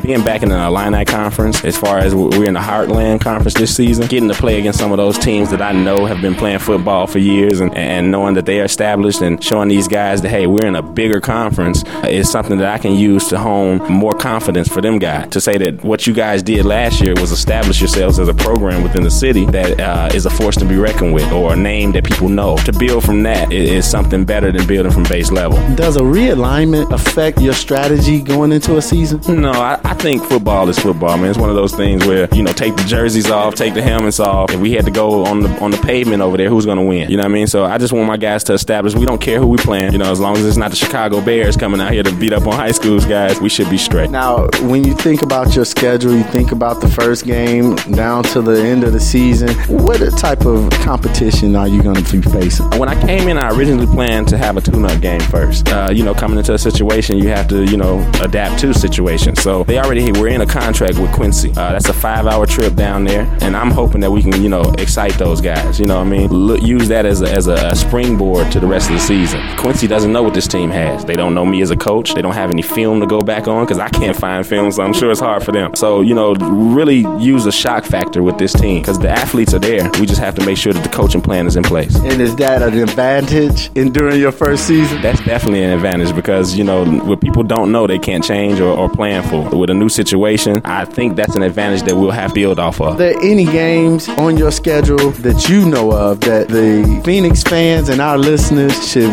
get excited about? Come out and see some good high school football featuring the North Lawndale Phoenix. I would say week two. Uh, with the schedule that we put in place, uh, week two we're playing at Marian Catholic, a night game. Uh, everybody around Illinois knows that Marian Catholic has a, a history of, of, football, it's sports in general. Uh, so you know, I'm actually playing against uh, one of my old teammates from Eastern Michigan. He's the head coach over there. His name's Eric Middleton. So I'm really excited to see what he has those boys doing, and I'm excited for my guys to come show something. Did you have that set up, or was it already planned? It was already planned actually, because you know, with him just getting the program and me being uh, moderately new head coach, I think it's a, a great Madden or NFL or you know uh, back college days where you, you get to uh, actually you know compete against someone where you can kind of feel what they might be about to do. Now, what are some of the goals that you have set in your coaching staff has set for this team? To win. I mean, winning is, is something that people overshadow. They think it comes easy. Uh, the hard work behind the winning is the, the main motto that we're trying to establish. The, the confidence in knowing that if you actually work harder or do more than you've ever done, you'll get to an outcome that's more than you've ever seen. So just getting those guys to, to realize that this is hard work. You know, I mean, it's something that's not easy, but it's not going to be unrewarded. How would you define the culture about Phoenix football here in North Lawndale? Well, the culture is establishing itself uh, year to year. Uh, I know a couple years back they were they were really big on the uh, when I was at Morgan Park. They were one of those teams that was competing in that Illini conference to uh, win the conference. So uh, I know uh, Coach Johnson, who was here previously before me, had established some good things, and some of those players are still on the team. So some of those players from the from Coach DeWalt, they have their things that they have in place, and again, I'm, I'm here to build off of that. We've been asking a lot of coaches throughout our summer series and these football previews about their feeling about the Prep Bowl. What's your feeling about the Chicago Prep Bowl football? What do you think the city of Chicago and CPS football can do to further the Prep Bowl game? I believe the Prep Bowl is, is something that, you know, it's, a, it's something that you shoot towards. So being a city champ, you know that you get to, you know, compete against the best Catholic League school at the time. So I think there's nothing wrong with that situation. I just think as the public league goes, we have to make sure that we're more competitive so those same teams aren't always in representation. Now, that's a great point that you bring up, Coach. So a new team, a new season. Do North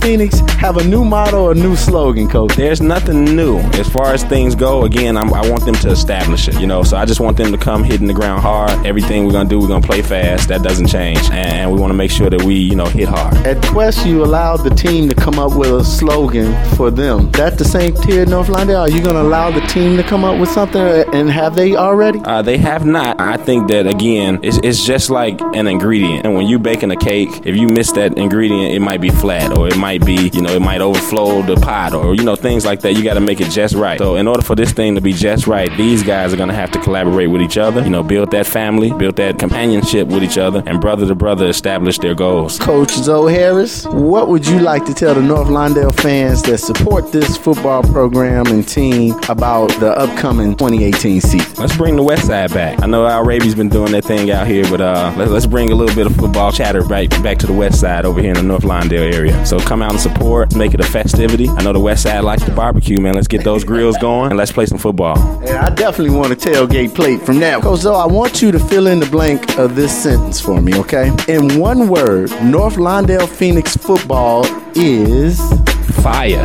You got to raise the phoenix. Phoenix is a bird of fire. So if you know anything about it, it's going to continue to rise. Fire rises. So uh, I think with the right footwork and leg work put in place, these guys can uh, go as far as they are willing to. The sky's the limit. I love it. I love it. Always get some good quotes from you, Coach Zo. Coach Alonzo Zo Harris, we wish you and the 2018 North Lawndale Phoenix football team all the best in your inaugural year as head football coach. Thank you for joining us on the H2S2 football preview on the High School Holla Sports Show, man. Thank you very much, Coach Zo. Oh, thanks for having me, man. Always a pleasure. High School Holla.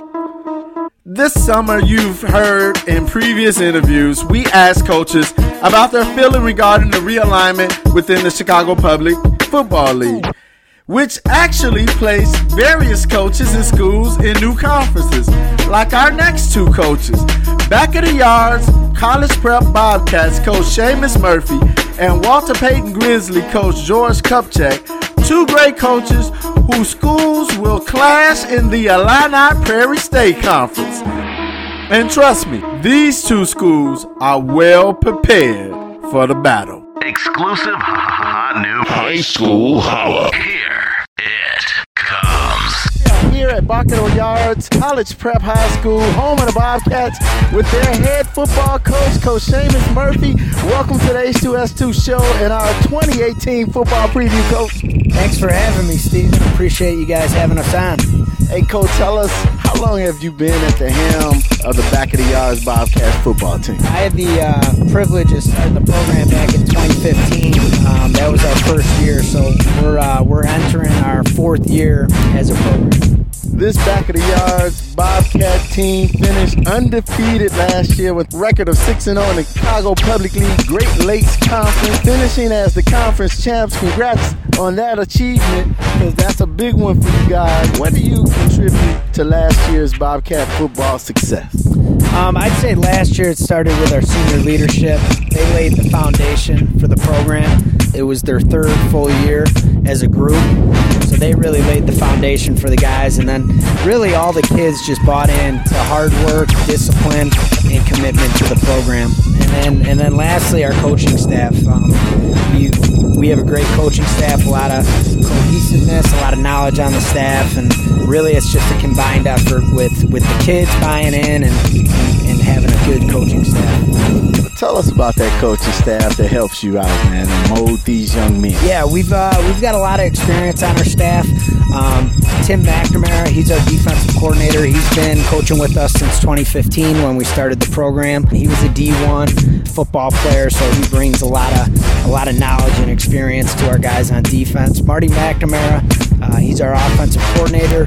Uh, we coached together at Lincoln Way West, um, and we actually played against each other too when I was at Sandburg and he was at Lincoln Way Central. A little inner rivalry there. Yeah, a little inner rivalry, but now we're, we're putting our heads together and we're trying to figure out uh, creative ways to put points on the board. And then we got Will Johnson. He's been an assistant with us since the program started. He played college ball and he's had experience of coaching in the public So that's been a big help. And then we got a new addition to our staff, Reggie White. He's played semi-pro. So again, we've got a lot of different um, backgrounds, a lot of experience that brings different things to the table for the kids. So uh, our coaching staff has really done a great job. Uh, looking forward to the new coaching staff we have this year. Let's take a moment to talk about how that success from last year that you guys came up with and how your former players from last year's team have gone on to play collegiate football, how that success has helped them.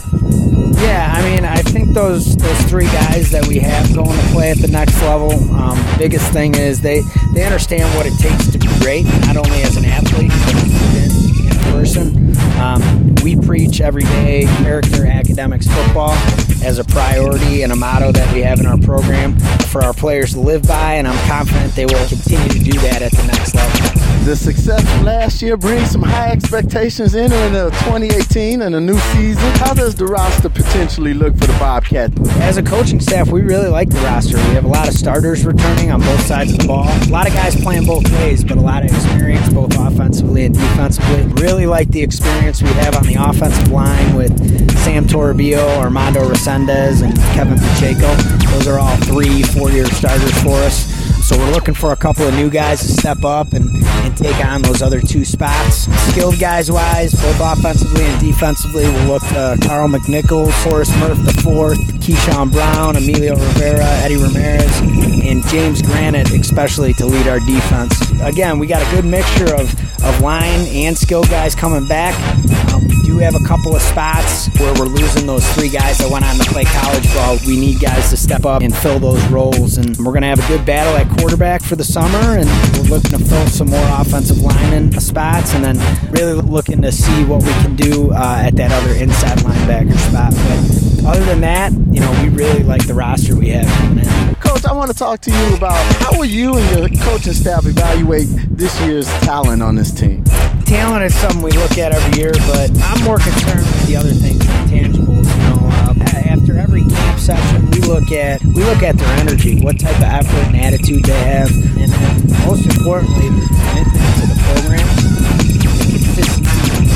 Are they here every day? Their attendance is huge. So yeah, talent is one thing, but I I'm looking and, and we as a staff are looking at those other attention to detail type things. Now, those of us who follow football, coach, we know there are three components to this game. You got offense, defense, and special teams. I want to know from you, which of these would you say you feel most confident about in 2018?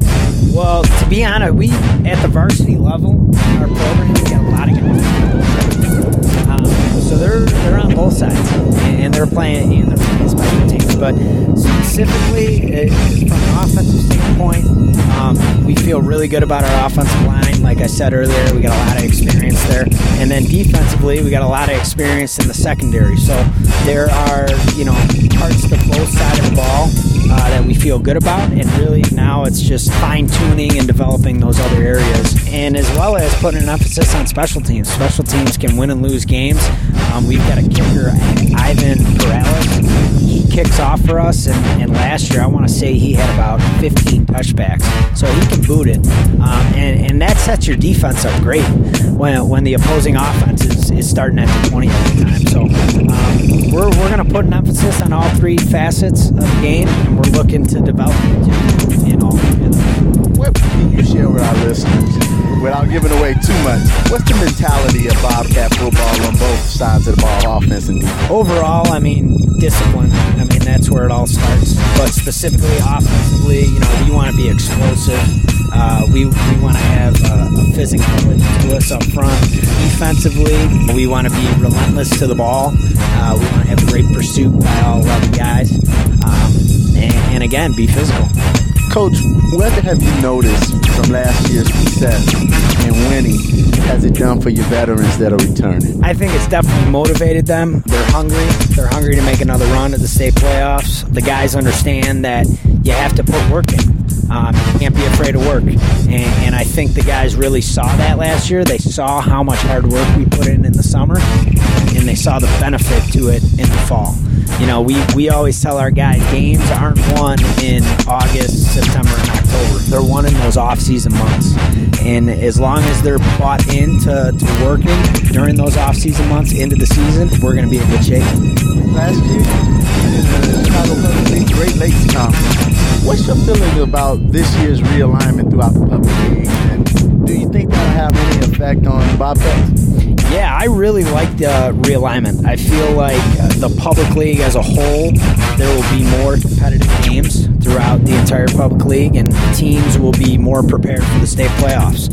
Um, as far as we're concerned, we have a much more challenging schedule this year, um, but we look forward to the opportunity to compete against great programs um, coming up on the schedule. Talking about the schedule and, and competing, take us to the type of competition you guys will face starting with yeah, non-conference. We open up with Kelly. Kelly's a great neighborhood rival that we got going. It, brings out a great crowd, and the kids get really into it. Yeah, it's it's it's a neighborhood it's a neighborhood game, so those are always fun. And then we got Sarah Gill. Um, this is actually the second time uh, we're playing them, so there's some familiarity there. We got them week two. Uh, that's our that's our home opener, and then conference-wise, we got some teams on the schedule you know are going to be tough. Kenwood, uh, they're extremely athletic. They've got a lot of talent, uh, both offensively and defensively. Looking forward to the Brooks game. They got a quarterback, from what I've heard, that's pretty talented, pretty special. And then uh, North Lawndale and Payton. I think those are all games that are going to be really competitive, really good for our kids to compete in. Two schools that we have on our preview segments. Awesome, awesome. That's great. Now, Coach, in your opinion, and for our listeners and the Bobcat fans, what game do you feel we should come out to that's going to be good high school football? I think any of the games I just mentioned, really. Those are all quality programs. Um, we feel, you know, over the course of the three years, we've, we've elevated our game there. I mean, three years ago, we started out in the inner city and we steadily progress through. I think week one, Kelly, it's the first one. It's the most important one at this point. We got to take one game at a time. That's the biggest thing. One and zero oh every week. That's that's of the. Some of the goals that the Bobcats have set for themselves this year that build off of last year? Yeah, our goals really never change. Um, our first goal is to have a 3.0 team GPA. Um, you know, we preach to our kids student athletes, students first, athletes second if your grades don't match up, you're not going to be here. Um, so, so that's our first goal. 3.0 team GPA. That'll get us headed in the right direction. These kids uh, being able to pursue college and, and things like that. Um, and then from a football standpoint, you know, we're really looking to have a winning season into that state playoffs. That's a huge goal for us. And, and this year, we're going to up the ante a little bit. We, we've won two conference championships in a row, so our goal is to compete for that conference championship. But then, you know, try and win a state playoff game. Why not? What hurdle do you feel this offseason that the Bobcats need to work on in order to have that chance at that state? I think the biggest thing for us is we, we just had our first two practices and we've had great energy, we've had great tempo, great intensity. We've got to be able to maintain that throughout the months of June and July. Sometimes when it gets out here and it's in the middle of the day and it's 100 degrees out in July, it's tough to get that tempo and that energy going. Um, so we got to do a better job of maintaining our, our tempo and intensity throughout the summer program. And I think that'll put us in good shape. Coach Murphy, we've been asking a lot of the coaches that we've talked to and had the privilege of talking to about their feelings about the Chicago Prep Bowl game. What's your feelings about that? I love it. I mean, it's there's a ton of uh, history uh, behind that game. I respect the game. I think it's great for high school football. Um, you know, coming from our standpoint, though, uh, with the Chicago Public League, I, I, I, wish it was a little more inclusive. You know, only eight teams from the Chicago Public League get an opportunity. Um, I would like to see them kind of open it up a little bit. Teams enter a new season with some type of motto or slogan. Do the Bobcats have anything for the 2018 season? We're always preaching character, academics, football. Um, that's that's the priority that we try and get through our kids is, is number one character. They got to be good people. Someday school ends and someday football and athletics end. So you got to be a good person first and foremost. And then academics i mean again you're a student athlete you're a student first athlete second. We want to see our kids excelling through the classroom and doing everything they can to set themselves up for college and beyond. And then football um, those are the three things that they really should be concentrated on as far as this season in particular, our motto is brick by brick. Um, our seniors last year, like I said earlier, uh, they were a great group. They laid the foundation for our program. Um, so the foundation's been set. Now we gotta we gotta keep building this, everyone's got to do their part. Everyone's got to take their brick, and, and we got to keep building this brick by brick. I love that, Coach. I love it. Coach Murphy, what would you like to tell the Back of the Yards Bobcat fans and our listeners on what to expect this upcoming season? Yeah, there's going to be some new faces out there, but it's going to be the same brand of football. We're going to be disciplined, play tough on both sides of the ball, offensively, defensively, and special teams. Um, we're going to put an emphasis on the fundamentals, blocking and tackling, um, to ensure our success for the fall. Um, but, but again, we got a great group. We got a, we got a lot of experienced players, both offensively and defensively. Now we just got to put it all together and, and work hard this summer and be ready to go come August. Coach Murphy, I want you to fill in the blank in this sentence. In one word, back of the yards Bobcat football is lit. We are lit. Uh, we have fun, man. We we work hard we have fun, and the guys get after us. So we're lit. But uh, at the same time, though, I, would have to put in there family. We are a family, and we look out for each other, and uh, we want the best from each other. We Push one another in order to accomplish our individual and team goals. Uh, we're going to work our tails off to accomplish those this season. So Coach Seamus Murphy, we wish you and the 2018 Back in the Yard Bobcats football team continued success this 2018 season. Thank you for joining us. Thank you for having us. We really appreciate it, and uh, we'll see you out in the fall. Break down! Break down! Break down! Bobcats! exclusive hot new high school holla. We are here at Walter Payton College Prep High School, home of the Grizzlies, as we welcome Grizzlies head football coach Joy Kupchak. Thank you for joining us for our H2S2 2018 football preview series, Coach. Thanks, glad to be here. Coach, start by letting us know how long have you been the head football coach of the Walter Payton Grizzlies? I'm entering my fourth season uh, with the Walter Payton football team. It's been a great experience so far. A lot of great kids, a lot of great parents, and we're looking forward to another great year in 2018. Coach, I want you to just share with me, as a longtime Bears fan, how is it coaching at a high school named after one of the all time great football players and also Chicago Bears?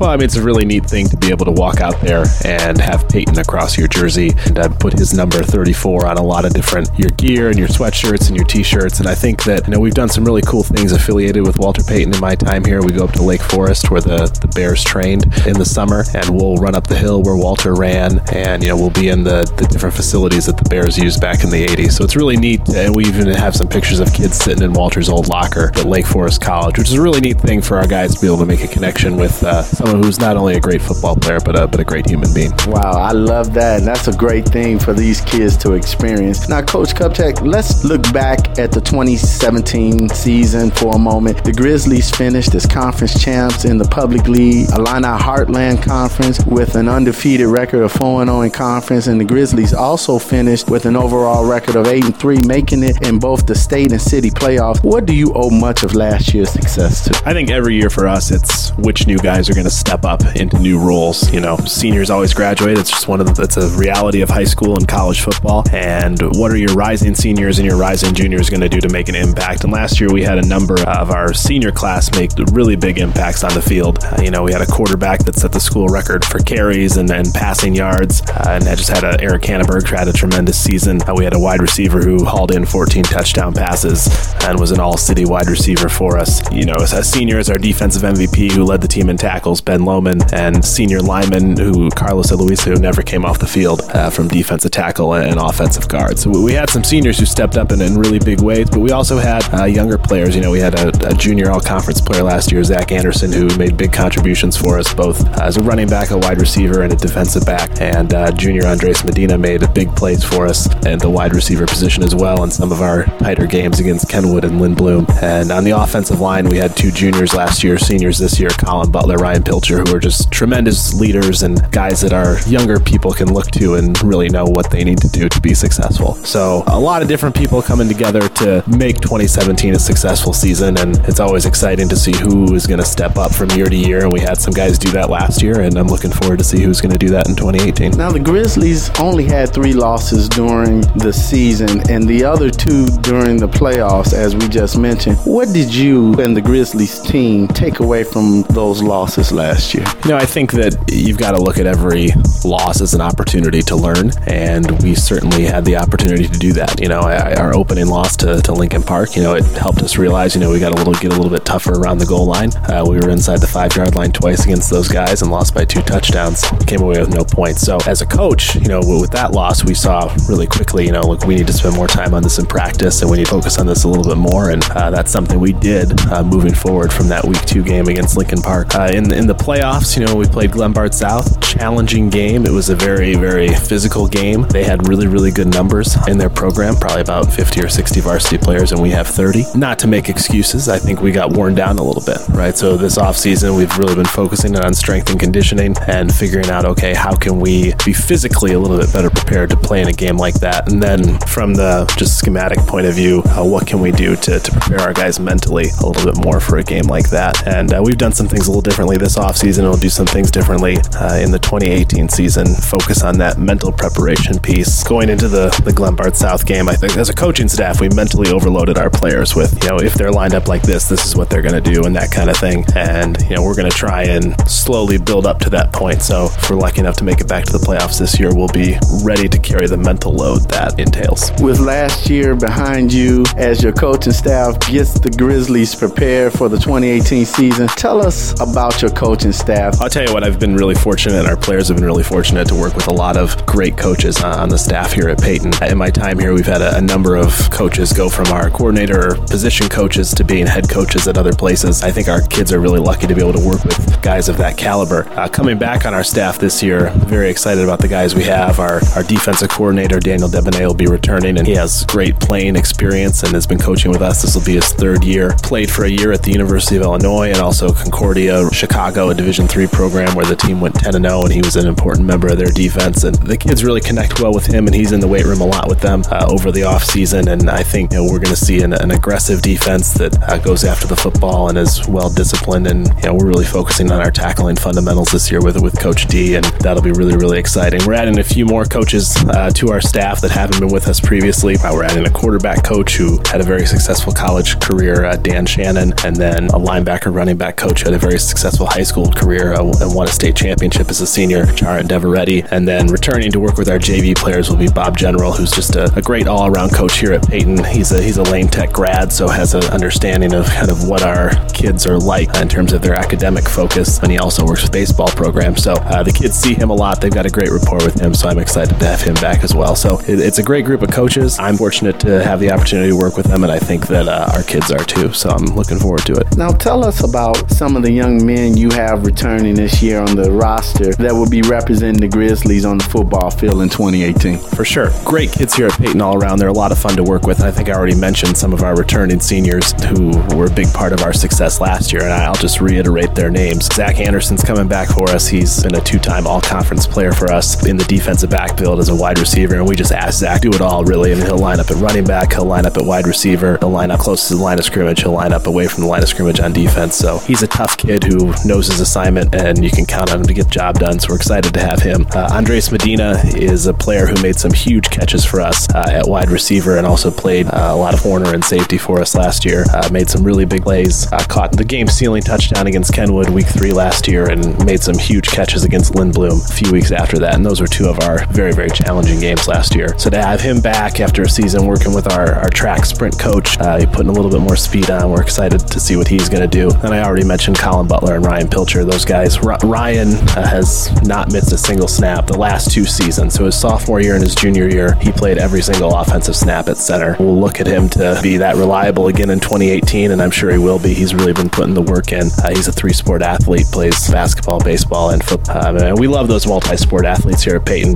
They, they know how to get the job done for you. And then Colin Butler is just a force uh, in the weight room and then on our offensive line. Last year, you know, we'll move him around a little bit on defense. He'll play some D line, he'll play some linebacker, uh, but he does a great job. Uh, not not only on the field with knowing his assignment and getting the job done, but I think the example he sets for the younger kids. Colin is the kind of guy who's going to lead by example and then pull everyone else along with him. People follow him, people respect him. So those four seniors, I'm really really excited to see what they do. Not only with the with the summer preparation period we're going into here, but uh, with their final season of football here at Payton. And that type of leadership, especially when you got an offensive lineman at center who's that experienced, that means a lot, especially for your quarterback and running back. For sure, for sure. I think that uh, our, our offensive line last year it was a very, very strong unit for us. Both of those two individuals I mentioned started as sophomores and started again last year as juniors. And so to have them back as seniors, they'll provide good leadership for some of the other new starters who are going to be breaking in on the offensive line. We'll have a couple guys coming back who've started games, but maybe not necessarily a whole season. Colin and Ryan are our two guys we're really going to look to who have that full season starting experience, and I think they'll be great leaders for that group. Coach Kupchak, take us through how you and your coaching staff will evaluate the players during the time you have with them in the offseason. I mean, I think the number one thing we look for is how committed to the program are you? How much time are you willing to put into this? How much time are you willing to sacrifice? And that, that that's what we preach to our guys, right? It's all about time, right? And then what is the quality of that time? What kind of energy are you putting in that time? Those are the two biggest things, honestly. We believe that if we're together as a team, if we're working together, our guys are going to gel. They're going to learn what they need to learn, and that's going to translate into a successful season. We're a relatively small program. You know, we, we'll have anywhere from usually about 35 guys in our entire program. That includes freshmen, sophomores, juniors, seniors. And so we had a team meeting this morning, and I said it to the, our returners, and I, I mean it. Every single guy out there matters. Like we need every single one to have a great practice. So really, that's going to be the number one thing we look for from our guys. And then when you're here, what kind of effort and energy are you bringing? And if you're, you're doing those things, we'll find a place for you on our football team. That's guaranteed. I mean, the beautiful thing about football, there are 66 starting positions, you know, and if you're putting the time, energy, and effort in, you're going to find yourself in at least one, probably more of those. I love that philosophy, Coach. Last year, you competed, as we mentioned before, in the Chicago Public League Illini Heartland Conference. What's your feeling this year about the realignment throughout the Chicago Public League? I think it's good. The goal is to create more evenly matched games across the board, and I think that the realignment has a real shot to do that, uh, kind of based on the, the way it was shifted around. For us personally, I think our conference is definitely getting tougher. I mentioned Lindblom and I mentioned Kenwood. Both of those two teams are on our schedule again. Those were tough games for us. You know, those were games that were decided by 10 points or less, and they were very, very physical, and people walked away from those games and they were tired. We played Clark last year there in our conference again, and although the final was 35 14, I feel like that game was much closer than the score indicated.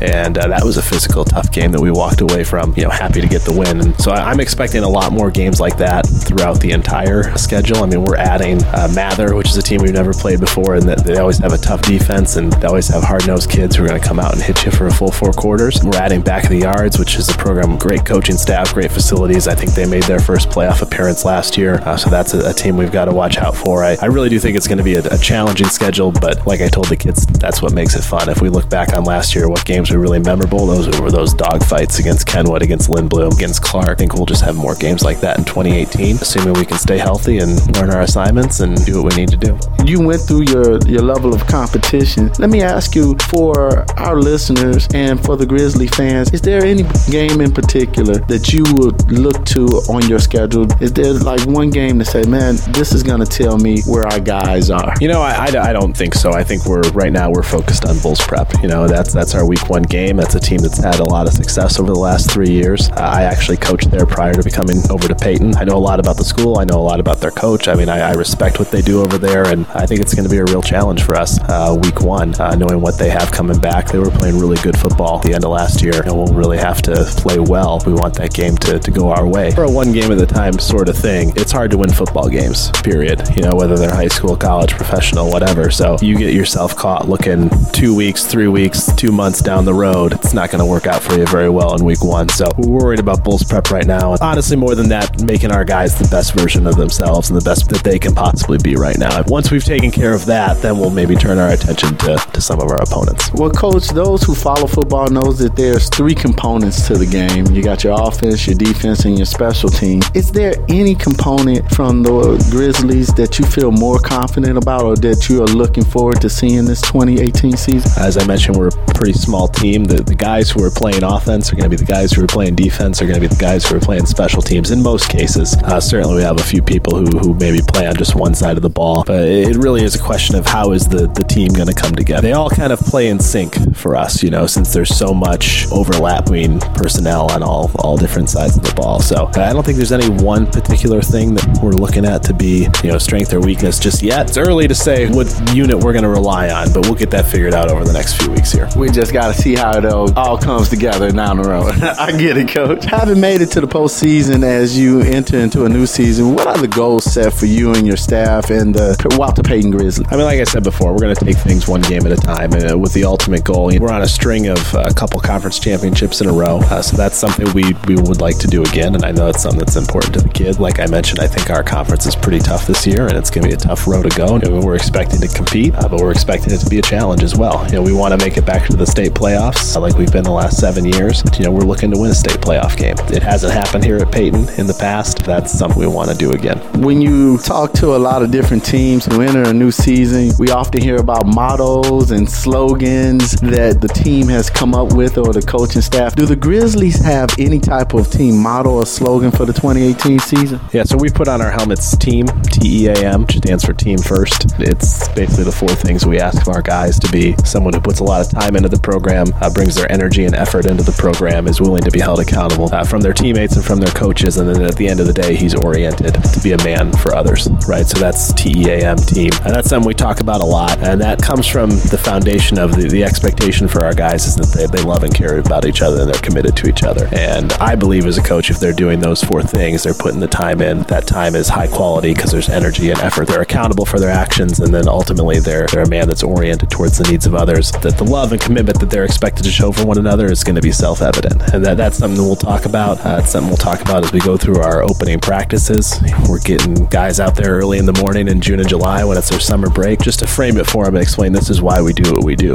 Right? It's it's your commitment to your teammates, so we all can be successful here, and it's not what any one guy does individually. It's what we all do together. It's a slogan, but I think it really is a recipe for success. Oh man, I love that slogan as well. Coach Kupchak, we've been talking with several coaches throughout our summer series about one of the things in the postseason, the, the Chicago Prep Bowl game. What, in their opinion, would they like to see the city of Chicago and CPS football do to help further support the Prep Bowl game? Um, share with us your opinion about the Chicago Prep Bowl. I think it's exciting. You know, we, we start out the season and our, our practice and game calendar is put together right now, and we've got it going all the way to, to Thanksgiving, right? And that that's where we want to be. That's where the we talk about when we're practicing on Labor Day. The teams that practice on Thanksgiving also practice on Labor Day, and the only way you're practicing on Thanksgiving is if you're going to the Prep Bowl or you're playing in the state title, right? And that ultimately that that's where you want to be if you're a high school football program. I think the Prep Bowl is great. I think it's a it's a fantastic tradition that Chicago Public League and the Chicago Catholic League have going. We were a, a couple games away two years ago, and this year we got knocked out in the second round. So it's it's a fun thing to be a part of. Just think it's a great tradition, and I'm I'm thankful that we're, we're able to be a part of it as a Chicago Public League program. How great would it be if they were bringing it back to Soldier Field and have the Walter Payton Grizzlies participate? I think that could happen, Coach, one year. I think you guys can make it. But I know the ultimate goal is to bring home that state trophy. We want to make sure that you guys keep that focus as well. Now, Coach, I want to talk to you about what our listeners and the Grizzly fans can expect from the Walter Payton football program in 2018. Well, we plan to be a team that's going to play hard for all four quarters. We're going to be disciplined. We're going to know our assignments, regardless of who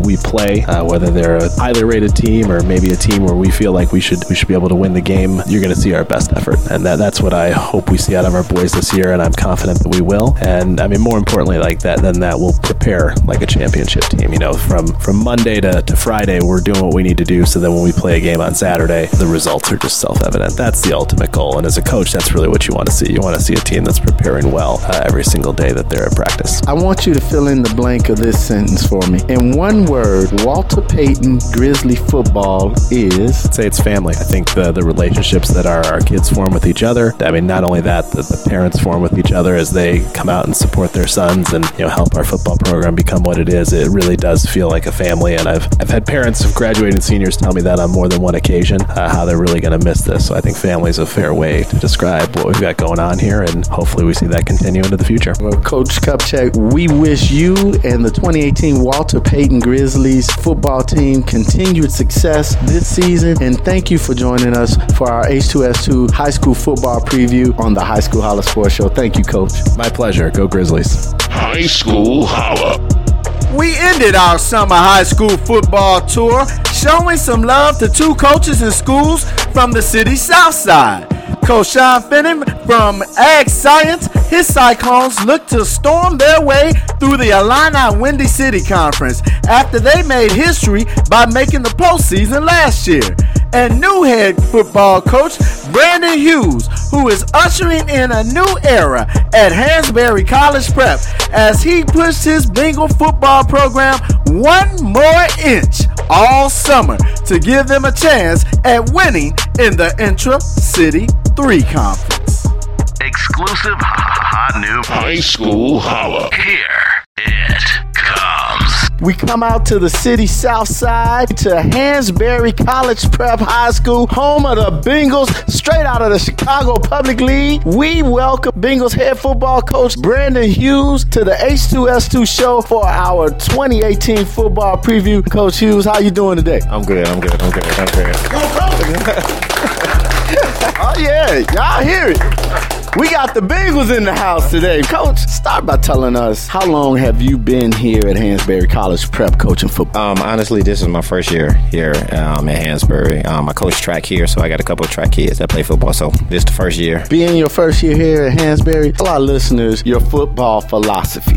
My football philosophy is just, you know, passionate, have fun, want to spread you out, throw the ball. Defense, want to play man to man coverage and blitz. But that's my philosophy, and let's get out. Let's get some wins mainly. That's the main thing. Now, when we're on the show, we love to ask coaches who have started a program or starting new at a program. Tell us about the first meeting with your team. My first meeting was we had it in the gym room. Just sat down I was like, look, just gave him a little background about me. And I was like, look here, I come to win. I'm to make some changes in the school, which I already have done with the weight room, changing that up, money, trying to get some money in here. And just that's about it. Just straight to the point. Like, let's just try to win and try to win some games and have fun and get kids to college. That's my always my main thing. That's the biggest thing to me is if they can get to college somewhere, I've done my job. And we obviously have a room full of some of your players here, so it was well received. I hope it was well received, or they won't be playing. So.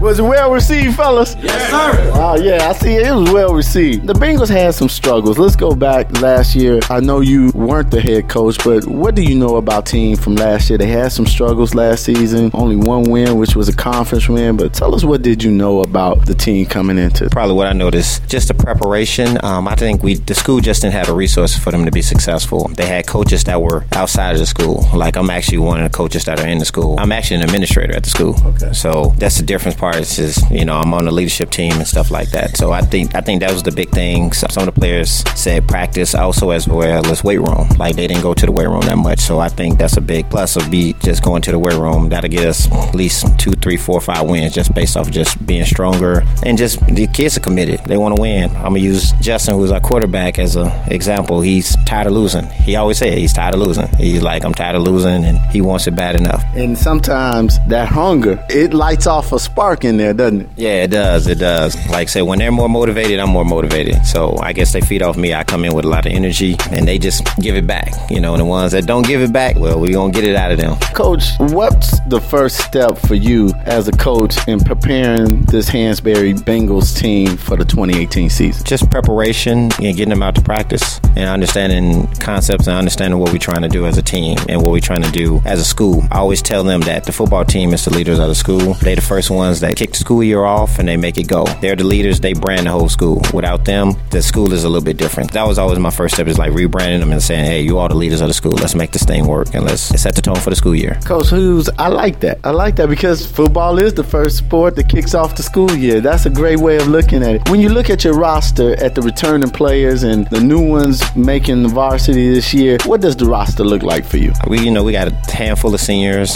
handful of freshmen that are becoming sophomores, and then we got some incoming freshmen. So it's sprinkled all the way around. You know, we like we got some. We got Justin, we got uh, Curtis who's coming back, Michael who's coming back. They're they're juniors going into their senior. Just to name off a couple. Chris Davis is coming back. He's a junior going into a senior year. So basically, with the seniors, is it's sprinkled all different way. But I really do want to send the senior class out on a good note. Like they're gonna set the standard. Once we start winning here, then everybody else will just trickle in and take over, and they're that lead by example. Starting the culture already. Yeah, yeah, there it is. Starting the culture. Like they set the bar. Coach Hughes, you're the head coach. Like people say, it takes a village to raise a, a child. It takes a coaching staff to mold a team. Tell us about some of your coaches that assist. Well, I'm still in the process of looking for a couple coaches. I got one that's be coming from another school, and I got some people that's in um, building that's going to help out and assist. They already know what's the expectation of and everything. This is just the start part and everything, like just getting them acclimated and getting them doing what I, what I need them to do. But once the staff is here, we're ready to go and rock and roll. Like I said, my whole thing is to push them to make them great and get them to the next level and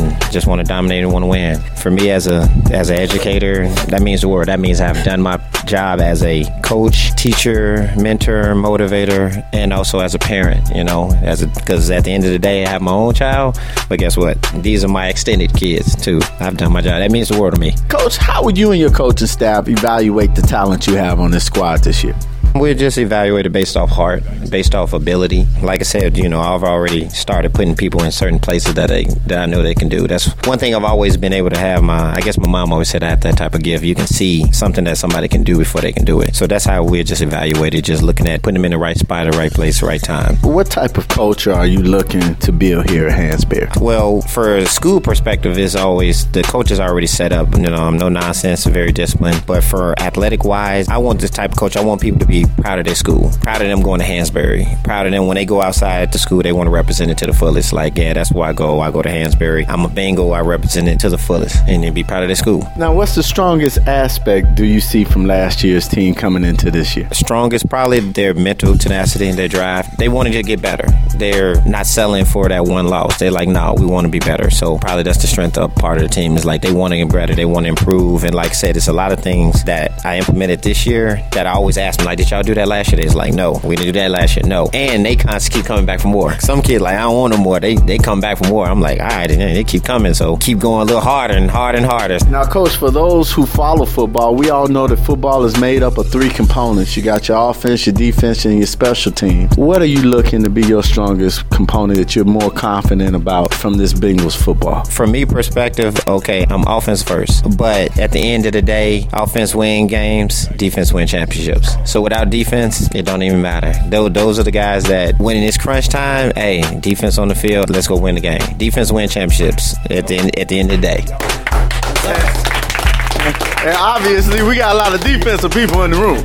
uh, we we got a mixture. We got offense and defensive players in here, but I just I just know in order to be successful, you got to have a good defense. Offense put up points, defense stop them. That's just how it be. Usually, the best NFL teams have the best defense. They have good offense, they have the best defense. Can't beat them. That's true. Last year, the Hansberry Bengals competed in the Chicago Public League Ultra City Five Conference. How do you feel about the realignment throughout the public league, and how would that affect you and your team? Well, it really doesn't affect because you know, like majority of times we play all the, the noble schools, um, and besides the outside first team that we play that's out of conference, so it really doesn't affect us too much. At the end of the day, they just got to do their part, regardless of who we play. One team, the first team up, hey, just try to take them out and beat them and go to the next. It really does. That alignment really doesn't affect us too too much. Now, talk to us about the competition on your schedule that you'll face this year. I'm gonna use Justin. He got it. He got a person vendetta against Speer. So I'm gonna just put them. I'm just say them. They just want to. Some of them want to be Speer, but we also. I will probably say another good competition team is probably Gary Comer, um, who is just locally near us and everything. I think that's probably might be the biggest competition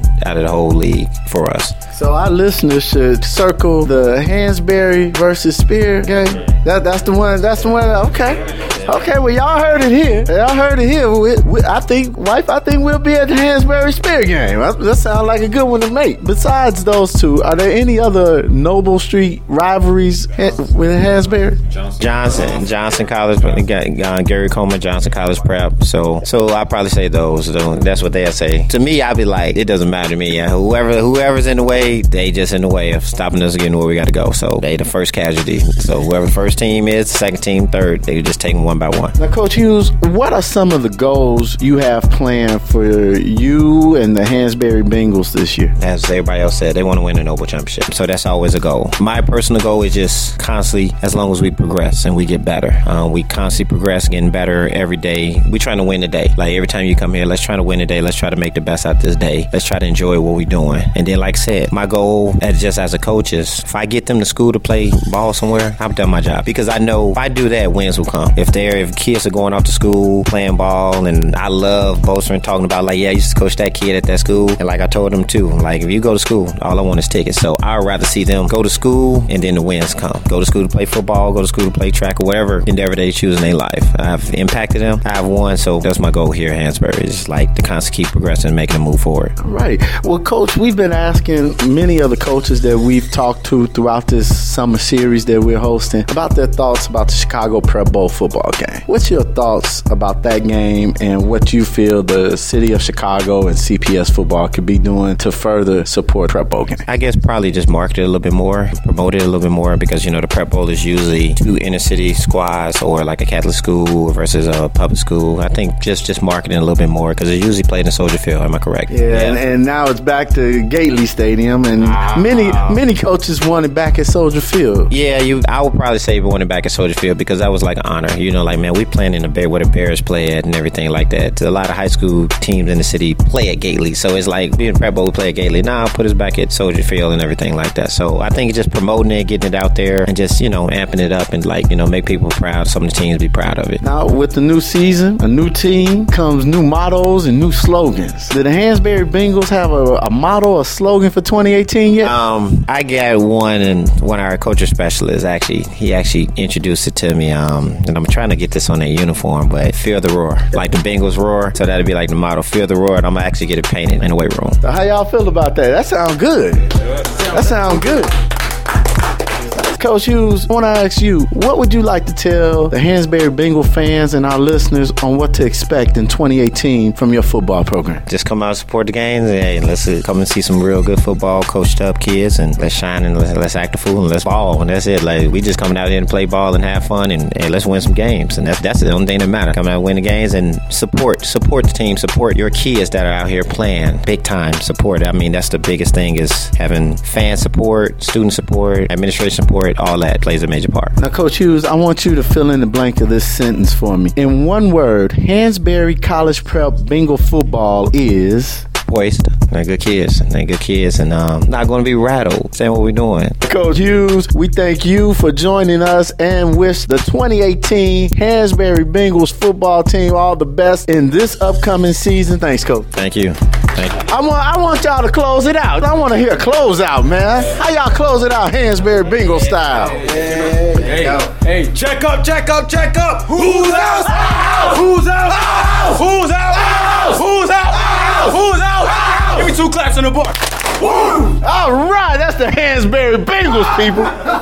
Exclusive hot new high school holla. We're ready to talk with another Chicago area high school football coach about their football program. This week, we come out of the city's southwest side. We welcome Agricultural Science High School Cyclones head football coach Shawn Finnin. Thank you for joining us on H2S2 and our summer 2018 football preview, coach. Hey, thank you for having us. Now, coach, let's talk about how long you've been at the helm of this Cyclones football program. I've been with the program for seven years. This will be my third year as a head coach. Very excited over where the program's going, process that has taken us there. Coach Finnin, let's look back at the 2017 season for a moment. The Cyclones finished second in the Chicago Public League Great Lakes Conference with an 5 and 1 record. The Cyclones also finished with an overall record of 6 and 4, making it to the state playoffs in the postseason. What's your assessment of your team's performance last year? Last year's performance was unbelievable. It was a remarkable year. Uh, history in the making at Chicago Ag. First time ever we made the state playoffs in football in 4A. It was just wonderful. The kids just trusted the process and got better each week. The last two games, they had to win them, and we won them each by 40 or more points to get ourselves into the playoffs. So it was a great way to break the door down and finally get a chance at what the IHSA playoffs are all about. Now, when we talk about motivating young men and making that push towards the end of the season, you had some help on this coaching staff. Tell us a little bit about your coaches. My right hand man is uh, Craig Dovich, is my D coordinator. He had a chance to go to Thornton High School, but he wanted to stay here with, with us, and we always talk about the process, and I thank him for doing that. Uh, without him, you know, we couldn't do it last year. He was a big part of it. My uh, head sophomore coach is Vince Patterson. He's just an awesome dude, man. He just he's here every time. He's great with the kids. He's like a grandpa to the kids, and uh, just love having him. And then we got a former player that played here back in the early 2000s, Richard Price, that's going to come on and help with the running backs this year. So we're excited about our coaching staff. We've been working the kids hard in the weight room. Can't wait to see the results. Well, coach, we're entering a new season. Tell us about some of the young men you have returning this year on the roster that will be representing ag science on the football field. We have a lot of returning starters on offense and defense. Quarterback Elijah Jones is going to be a year older now. He's going to be a junior. The year that he had last year as a young quarterback and learned a lot. I'm excited to see his process and how he comes out and takes the leadership role. His main target right here is standing right next to you, Tony Stafford. Talk about a true leader. The guy is just growing and growing each year, and uh, I'm very proud of him. He uh, had five touchdown catches last year, and I, I expect so much more out of him this year. He's going to take on a bigger role offensively and defensively. We have our running back, Savon Taylor, back. We have an up and coming running back that I think is going to be really good this year is uh, Chris Whitehead. Offensive line, we got four or five of the starters back that really opened up some holes for these guys last year. So I'm extremely excited about the offense. Defensively, we're going to be extremely fast. It's going to be fun to watch us. You know, last year we were young and we made the playoffs. I can't wait to see what we're going to do this year. But we went up a conference, and the conference is going to be a lot stiffer competition than it was last year. So all the preparation in the weight room that we'll be ready for them. Coach, tell me how you and your coaching staff, with the time that you have with the team, how will you evaluate your team this offseason? Well, the work that we put in the weight room is critical because last year we, we made the playoffs and we ran into a Rochelle in the football program they had. And then in the offseason, I kept on showing them that, that game film of them being physically stronger than us. And I told them, I said, if you want to compete and go farther in the playoffs, you got to get bigger, faster, stronger. And, you know, a lot of them took it and went with it. And that's my assessment. Who's going to do what it takes to become better? And who's who wants to be great? We were good last year. I want to be great. And that's the,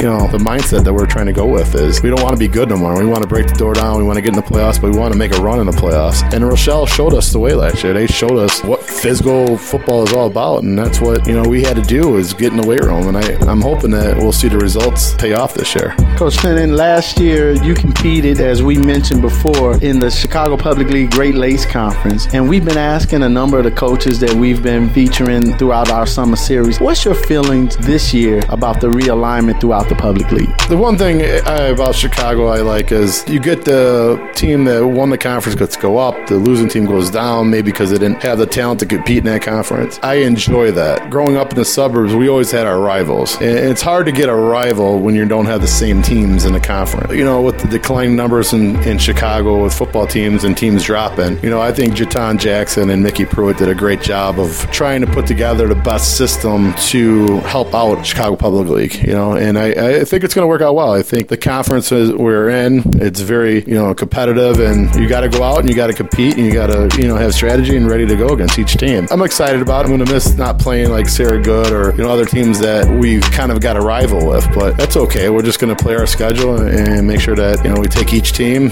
and go at it and scout them and break it down and be prepared to play each team. Talking about the level of competition you'll face this year, tell us about some of the teams you got on your schedule. I know that you guys are in the Windy City Conference right now, which consists of, like you said, a whole lot of new but bigger schools that you haven't seen before. Well, week one, we play Lindblom, uh, and I know uh, our kids are excited about that. Uh, Lindblom is a great program. Uh, week two, we go against Hubbard. I really want to play them again because two years ago, they had one of the better running backs in Chicago, beat up on us pretty good. So I want to just redeem ourselves, and make sure that we go in there and we're ready to play Hubbard. Uh, they have a great coaching staff over there. They do a great job. King High School, we also play. I saw them play last year in person. They played in front of us. Really good athletes, you know. So each week is a challenge, and you know we're excited. Can't wait for those first three games. But the only game we're worried about right now is Lindblom, and make sure that we're prepared for Lindblom. Coach, for those who follow football, it's broken down in so many different components: the offense, defense, special team. Is there one component this year that you and your coaching staff are really confident and excited to see this 2018? You know, you could think that way, but my, my thinking is you got to prepare for all three components of the game. You got to be good offensively, you got to be good defensively, and, I, and we put a lot of work in our special teams. You know, we don't want to lose a game with special teams. I've seen so many teams lose games special teams, and that's the first thing we do for first 20 minutes every day of practice is special teams. So every day we work on offense, defense, and special teams to make sure that each component is ready for that week's schedule. And then we play a lot of Friday night games, so it's going to be a very strict schedule Monday to Thursday to prepare for that Friday night game. Now, having made it to the postseason, as you enter a new season, what are some of the goals you and your coaching staff have set for the Ag Science Cyclone? Last year we were 80 20 with a run pass. I think this year we're going to be a lot more able to throw the ball with Elijah Jones, and you know his backup Kelvin King's been putting a lot of work into. And I think that you're going to see a explosive offense because of the passing game with our up the gut run the ball. I mean, we, we come right at you with our run game. You better be able to stop it. If you don't, we're going to pound the ball on you. And now with Elijah developing and all our talented receivers just getting bigger, faster, stronger, I, I feel that we could put some points on the board this year. Hopefully, you know, we'll see what happens. You know, take it day by day. We talk to a lot of teams, coach, who enter a new season with a motto, a slogan, or coachism, or something like that. Do the Cyclones have anything? You know, uh, Coach Doge always has his sayings, and uh, you know, the one thing we preach to him is bigger, faster, stronger. Let, us do it. Let's get bigger, faster, stronger. Let's make our run because we're gonna outwork you. We're gonna out hustle you, and that's because we're bigger, faster, and stronger. Yeah, I like that one. I like that one. We've been asking coaches around the Chicago Public League about their feelings about the Chicago Prep Bowl. In your opinion, what's your feelings about that game and what the city of Chicago or CPS football can do to help support that? I think it's an awesome, you know, see the Catholic League play the public league. It's good football. You know, my, my father in law played back in 1969 and when Mount Carmel played Dunbar, and he talked about how he played against Mr. T and how they beat them. You know, my father was, you know, all state football player. I think it's good, man. It's, you know, you want to go play against those uh, city Catholic League teams and, and show them that you could play with them. I mean, if you look at football throughout the state right now with Phillips, you know, they brought a lot of great attention to Chicago Public League. There's a lot of great players in Chicago Public League. And you ever see the college coaches come in, they come into our area because they want these talented young men that, you know, they're going to go on and do great things. So it's great to have that prep bowl. It's great to see that there, there's a lot of talent in Chicago Public League. And, and, I don't think that game should be taken away. I think that, you know, we should always keep that game going. Coach Finn, I want to give you an opportunity. What would you like to tell the Ag Science fans and listeners what to expect from the 2018 Cyclones team? Get your popcorn ready. We're going to have some fun this year. Come out and support these young men. They've been working hard. You know, alumni come out, support these guys. We're going to have fun. It's going to be exciting football. We're going to, no, no matter what, win or lose, we're going to try our best. Coach, I want you to fill in the blank in this sentence for me. In one word, agricultural science cyclone football is exciting because they're getting bigger, faster, and stronger.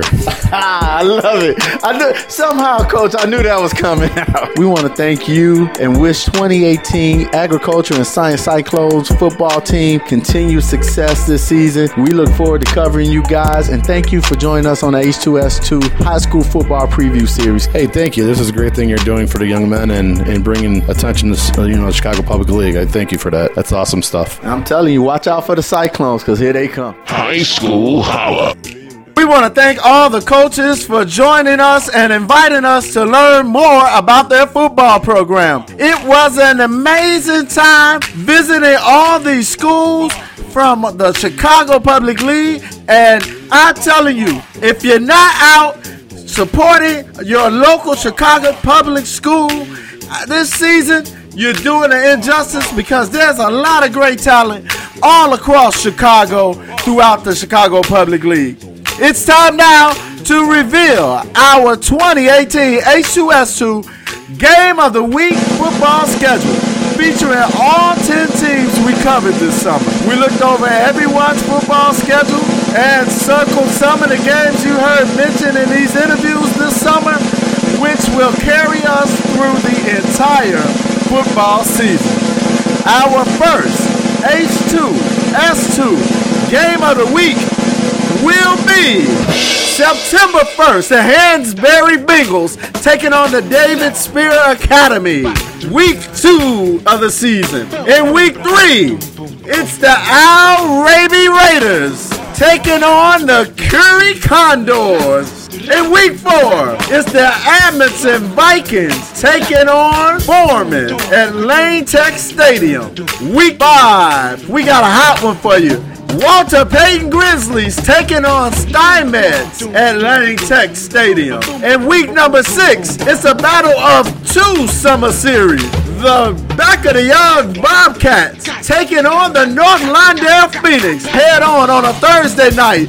That's September 27th. In week seven, it's the Ag Science Cyclone takes on Goode STEM Academy. A great time on October the 4th. Come on out and celebrate the homecoming for the Cyclones. Week number eight has the Lakeview Wildcats taking on the Sullivan Tigers on October the 12th. It'll take place at Winnemac Stadium and they'll close out the regular season of high school football. It's the Taft Eagles coming Taft tough on October the 18th against the Hubbard Greyhounds. Another Thursday night matchup at Taft High School. Come on out, support each and every one of these teams in the public league. We want to thank you for sharing another Saturday with us. Before we let you go, there's a few things we want to know. We once again want to give a special thanks to all of our coaches, chatter guests this week from Ag Science, Shawn Finnin, Al Raby, D'Angelo Dereef, Amundsen Vikings, Nick Olson, Back of the Yards Bobcats, Seamus Murphy, Hansberry Bengals, Brandon Hughes, Lakeview Wildcats, Brad Hittrick, Sullivan Tigers, Calvin Clark, and Taft Eagles, John Tsarouchas, Coach T in the house. We look forward to talking with all of you again throughout the football season. Now come out today for the great time and support of the Chicago area Boys and Girls Wrestling Organization, Beat the Street Wrestling. We'll be hosting a fundraising event called Beers and a Band, featuring local legendary band, Three Uncles and a Nephew. Beat the Streets Chicago is a nonprofit organization dedicated to improving the lives of Chicago's youth by building character, discipline, and self-esteem through the participation in the great sport of wrestling. If you wish to make a donation or find out more about Beat the Streets Wrestling, visit their website, www.btschicago.org. Again, it takes place two days, so go out and support Boys and Girls Wrestling and the Beat the Street organization. If you're a school, coach, or organization who is hosting a sports camp or training event that helps Chicago area youth, let us know. We want to support your event and all the sports, giving it a mention on the show to help get the word out. It's a part of our mission statement to keep the kids safe from the streets while learning to become better athletes. The H2S2 calling out all Chicago shining stars this upcoming school year. If you're a student athlete, freshman, sophomore, junior, senior, we want you to tell us your story, how you excel in the sport that you play in the classroom and in your community. All you have to do is ask your coach or athletic director to send us an email to info at urbanfieldhousemedia.com. All they need to tell us is why they wish to nominate you as our next H2S2 Shining Star, and you can become our next guest on the best show in Chicago for high school sports. We want to thank all of our show partners and segment sponsors who join us to make it possible for us to bring you the best show in Chicago covering high school sports, the H2S2 Epiphany Travel and Events, David Solomon God City Teams, and Life Church. Thank you all for joining us throughout the summer. Young people, here's the quote of the week from Football Hall of Fame great Ronnie Lott. Says, if you can believe it, the mind can achieve it. Man, that's something dope for the school year. Check us out on social media, Facebook and Twitter. You can find us at Urban Fieldhouse. Also, like our page, the High School Holla Sports Show on Facebook as well. We appreciate the love. You can always listen to a broadcast of this show along with any other past shows and segments by visiting the Urban Fieldhouse Media website, www.urbanfieldhousemedia.com. You can also subscribe to our iTunes podcast as well as listen to us on SoundCloud. Type in the name Urban Fieldhouse Media and share the H2S2 show with others. Holler at us every Saturday at 12 noon. Remember, God loves you and we do too. Until next week, when we kick off the 2018 high school football season, I'm Stephen Spoon Ramsey saying, and you. High School Holla.